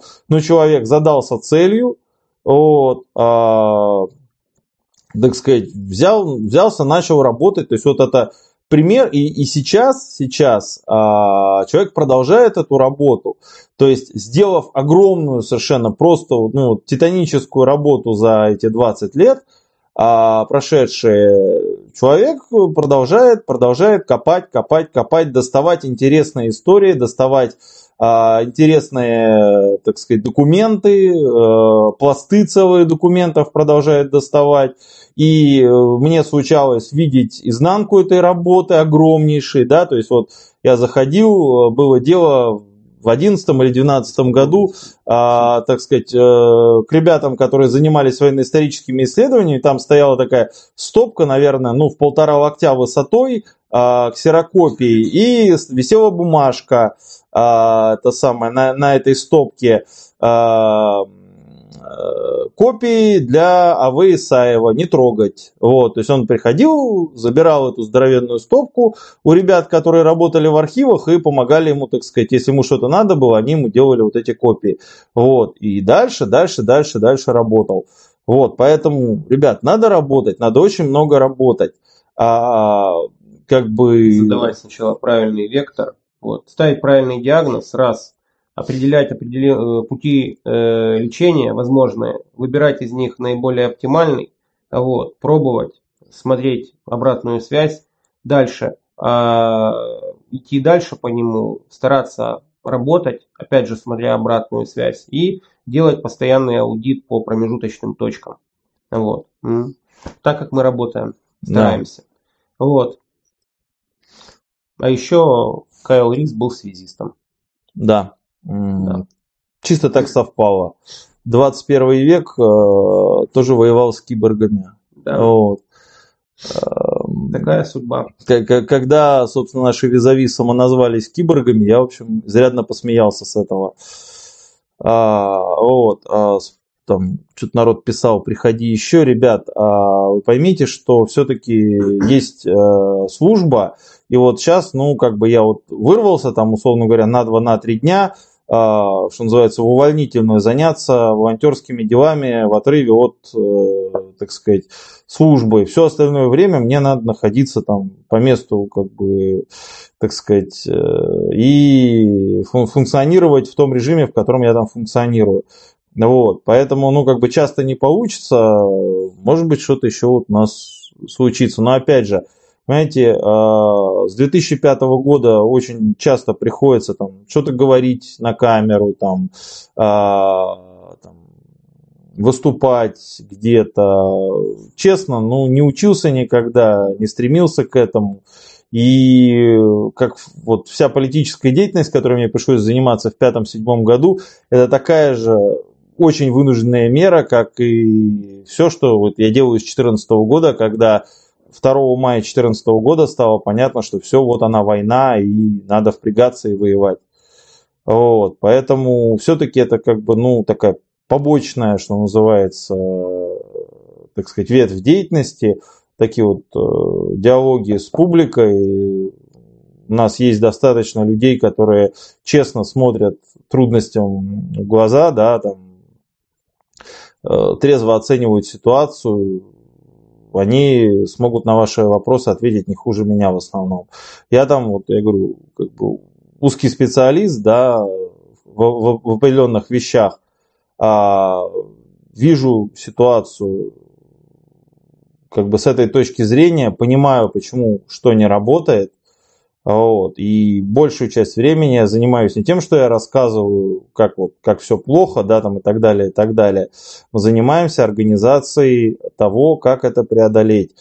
Это огромное организационное трение, то есть э, это пока у вас образуются рабочие алгоритмы, это отдельно, то есть, ну вот любой человек, который пытался организовать какой-то бизнес, какое-то дело, которое что-то делает, чего раньше не было, он очень хорошо это все поймет. То есть волонтерство это такой вот, да, бизнес с нулевой прибылью. То есть а, а, тебе приходится организовывать людей, организовывать логистику, там что-то еще, что-то еще, что-то еще, что-то еще. А, вот. И... Бить молотком поколением тем, кто пытается сделать этот бизнес с прибылью. Иногда. А, ну, как сказать, э, э, ты имеешь в виду в данном случае что? То, что... Я имею в виду людей, которые ведут себя недобросовестно и непорядочно. Да, бывает такое. Но тут тоже вопрос определенные задания вектора и репутации. Это тоже важно. Помимо того, что ты организуешь и как ты действуешь. Вот. А, очень много а, вот э, в чате идет просто поток благодарности от людей. Дорогие друзья, что я хотел сказать, вот, ну, опять же, не, не люблю говорить на публику, не очень хорошо это получается, да, не, не профессионал в этом вопросе, но очень давно, очень хотел повторить это, я уже говорил, каждый раз, когда я для тех людей, которым а, мы доставляем то, что нам присылают, да, то, что мы закупаем на деньги, которые нам а, доверяет народ, а, для а, людей, которые это все получают, мы являемся теми, кто им это дает. А, люди нас благодарят. Вот спасибо Мурс, там, спасибо да, Вова. грамоты на наше имя. Вот. И я всегда в таких случаях говорю, ребята, говорю, это не я, это народ. Народ вам это все дал я просто посредник, я э, как бы определяю, куда приложить вот это вот то, что нам дают, чтобы это дало максимальный эффект э, всего лишь. То есть, ну, такой вот как бы наемный менеджер, да.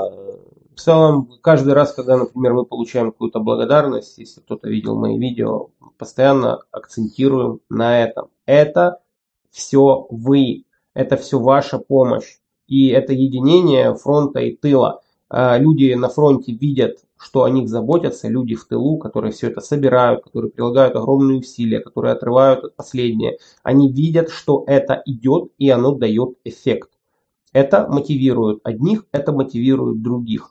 Ну а мы получаем удовлетворение от того, что совпадение этих мотиваций, но помимо этого это КПД, направленное на решение задач. Задач, а, сложных иногда, да. высокотехнологичных задач. Вот к, к вопросу о решении сложных и высокотехнологичных задач, о мотивации. А, некоторое время назад а, а, я был на, так сказать, э, скромном маленьком торжестве, а, значит, нет, нет, а, у нас праздновал 60-летие, очень скромно, по-домашнему, там буквально 10 человек и стол по размеру чуть больше, чем этот, вот, самыми простенькими закусками. Вот. А праздновал 60-летие один из э, аксакалов, так сказать, связи Луганщины, один из отцов-основателей ЛНР, э, подпись которого, так сказать, стоит под основополагающими документами.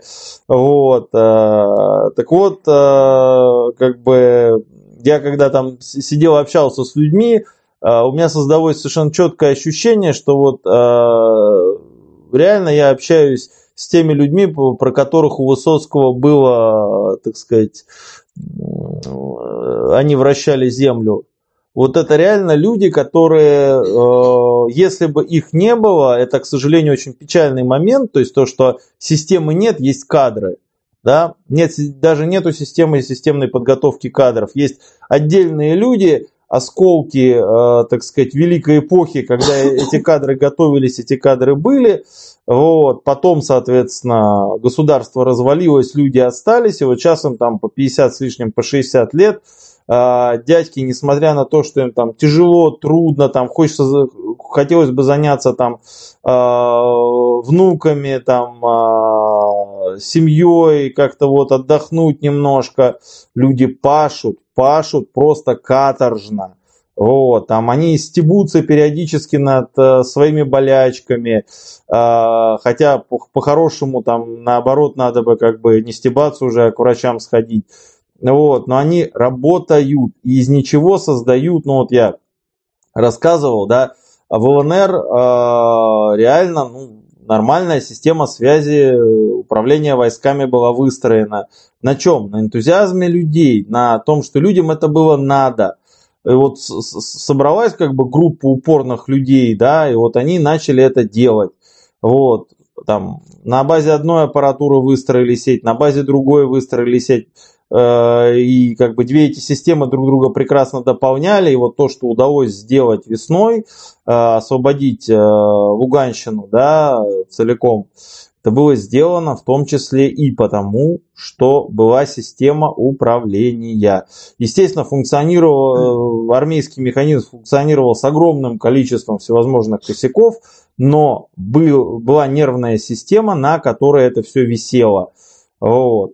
А, И вот как бы одна из самых таких стимулирующих вещей, которая возможно в волонтерской работе, вообще во, во всем этом ужасе, который происходит, это то, что ты сталкиваешься с людьми, которые реально, вот ты видишь, что это человек, который вращает землю. Вот, это, это, Это самое главное в работе. Причем, с- как э, когда ты едешь э, на передок, так когда ты взаимодействуешь здесь, так когда ты взаимодействуешь в тылу, когда к тебе приезжают какие-то люди абсолютно м, как не от мира сего, ты думаешь, а откуда такие люди еще сохранились о, где-то? можно я Да. гадость скажу? Тут осколки Великой СССР. Боже, что же мы потеряли? Вернуть нужно хотя стандарты образования. Уже неоднократно писал, а, ребята, а, крах СССР демонстрирует наглядно то, что самая дорогая вещь, вот не одна их, две на самом деле, самая дорогая вещь, которая у множества государств нет и никогда не будет, но их надо иметь, если вы хотите, чтобы у вас государство не проходило вот эти болезненные циклы, да, разрушение, воссоздание заново, это собственная школа гуманитарных мыслителей, то есть это собственные философские школы сильные, вот. И это а, механизм а, диагностики и ротации элиты. Это очень дорогие вещи. Это то, что есть в Соединенных Штатах в какой-то мере. Это то, что есть там а, у британцев в какой-то мере. Вот. То есть это вот э, вещи, которые стоят гораздо дороже, чем а, технари, потому что, как вот в свое время Костя Крылов сказал на эту тему, тогда кто-то из братьев Якименко на очередном Селигере высказался в том духе, что а, человек, который изобрел э, стиральную машину, сделал для человечества больше, чем все философы вместе взятые. И покойный Костя Крылов прокомментировал это в том духе, что людей, которые изобретают стиральные машины и называются инженерами, изобрел человек, который называется философ. Кстати, философ изобрел и товарища Якименко, философа звали Ницше, а явление называлось «Последний человек». Ну, вот. ну это там, надо, на- надо, надо читать профильную... Да. Это, это, да, это- изрядно тогда посмеялись. В общем, а, понимаете, как бы эпоха закончилась очень печально, закончилась она очень трагическим уроком, что деградировать может не только а, государство, построенное на там, а, имущественном рассвоении, там, дворянство, вот это вот это все построили бесклассовое общество, да, а там возникла бюрократия самозацикленная, которая деградировала абсолютно точно так же. И в конце концов, а, понимаете, вот то- точно так же, как а, брат э, царя вышел с красным бантом, точно так же, кем он там был? Главным редактором журнала «Коммунист» был Гайдар на, на момент развала СССР. Ну, что-то да. что-то Ну, то есть вот, вот абсолютно та же фигня. И вот все эти красно-белые споры, да, а, понимаете, вот я категорически против идеи запрещать красно-белый спор.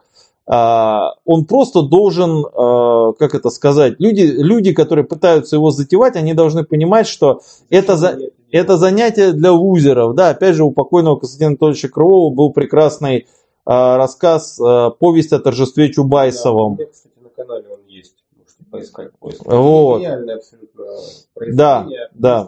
Даже на сегодняшний день она не потеряла актуальность. Ну, так же, как и Стюарт Кельвин Забушка. Обязательно загуглите «Маленькая жизнь Стюарта Кельвина Забушка». А, 2004 или 2003 года рассказ Константина Анатольевича Крылова. Волшебная совершенно вещь, э, абсолютно актуальная. Увы. Так, Андрей, на, значит, э, а, возвращаясь ко всему остальному, значит, э, мы сейчас э, едем работать, ну вот, нас еще ожидает Грузить. бессонная ночь, грузить, разгружать, снова грузить и так далее и тому подобное. Вот. Я уже немного лучше себя чувствую, у меня уже температура ниже 38 градусов, но Татьяна Николаевна, э, видимо, Эстафету я перенимаю. ты приняла от меня эстафету, Татьяна Николаевна. Переходящее красное знамя болезни я, Да. судя по всему, Да. приняла. Так что Вот. вот. так вот. Но тем не менее мы работаем, потому что а, мы привыкли использовать любой шанс в любое время, потому что жизнь научила тому, что надо использовать то, что есть здесь и сейчас, потому что другого времени жизнь может вам просто не предоставить, особенно в Донецке, особенно сейчас. Вот как-то так. Нам повезло, пол Донецка и даже часть Ворошиловского района. А мы еще живы, бодры и даже до сих пор стримим. Да. Нам да. повезло. Ну, Вот. да. Вот. Так что как-то так. И спасибо вам за то, что слушали нас. А Вот. А, Все, ребята, Всё. всем спасибо. Я начинаю болеть. Вот, Грубник Так. начинает выздоравливать. Будем надеяться, что мы не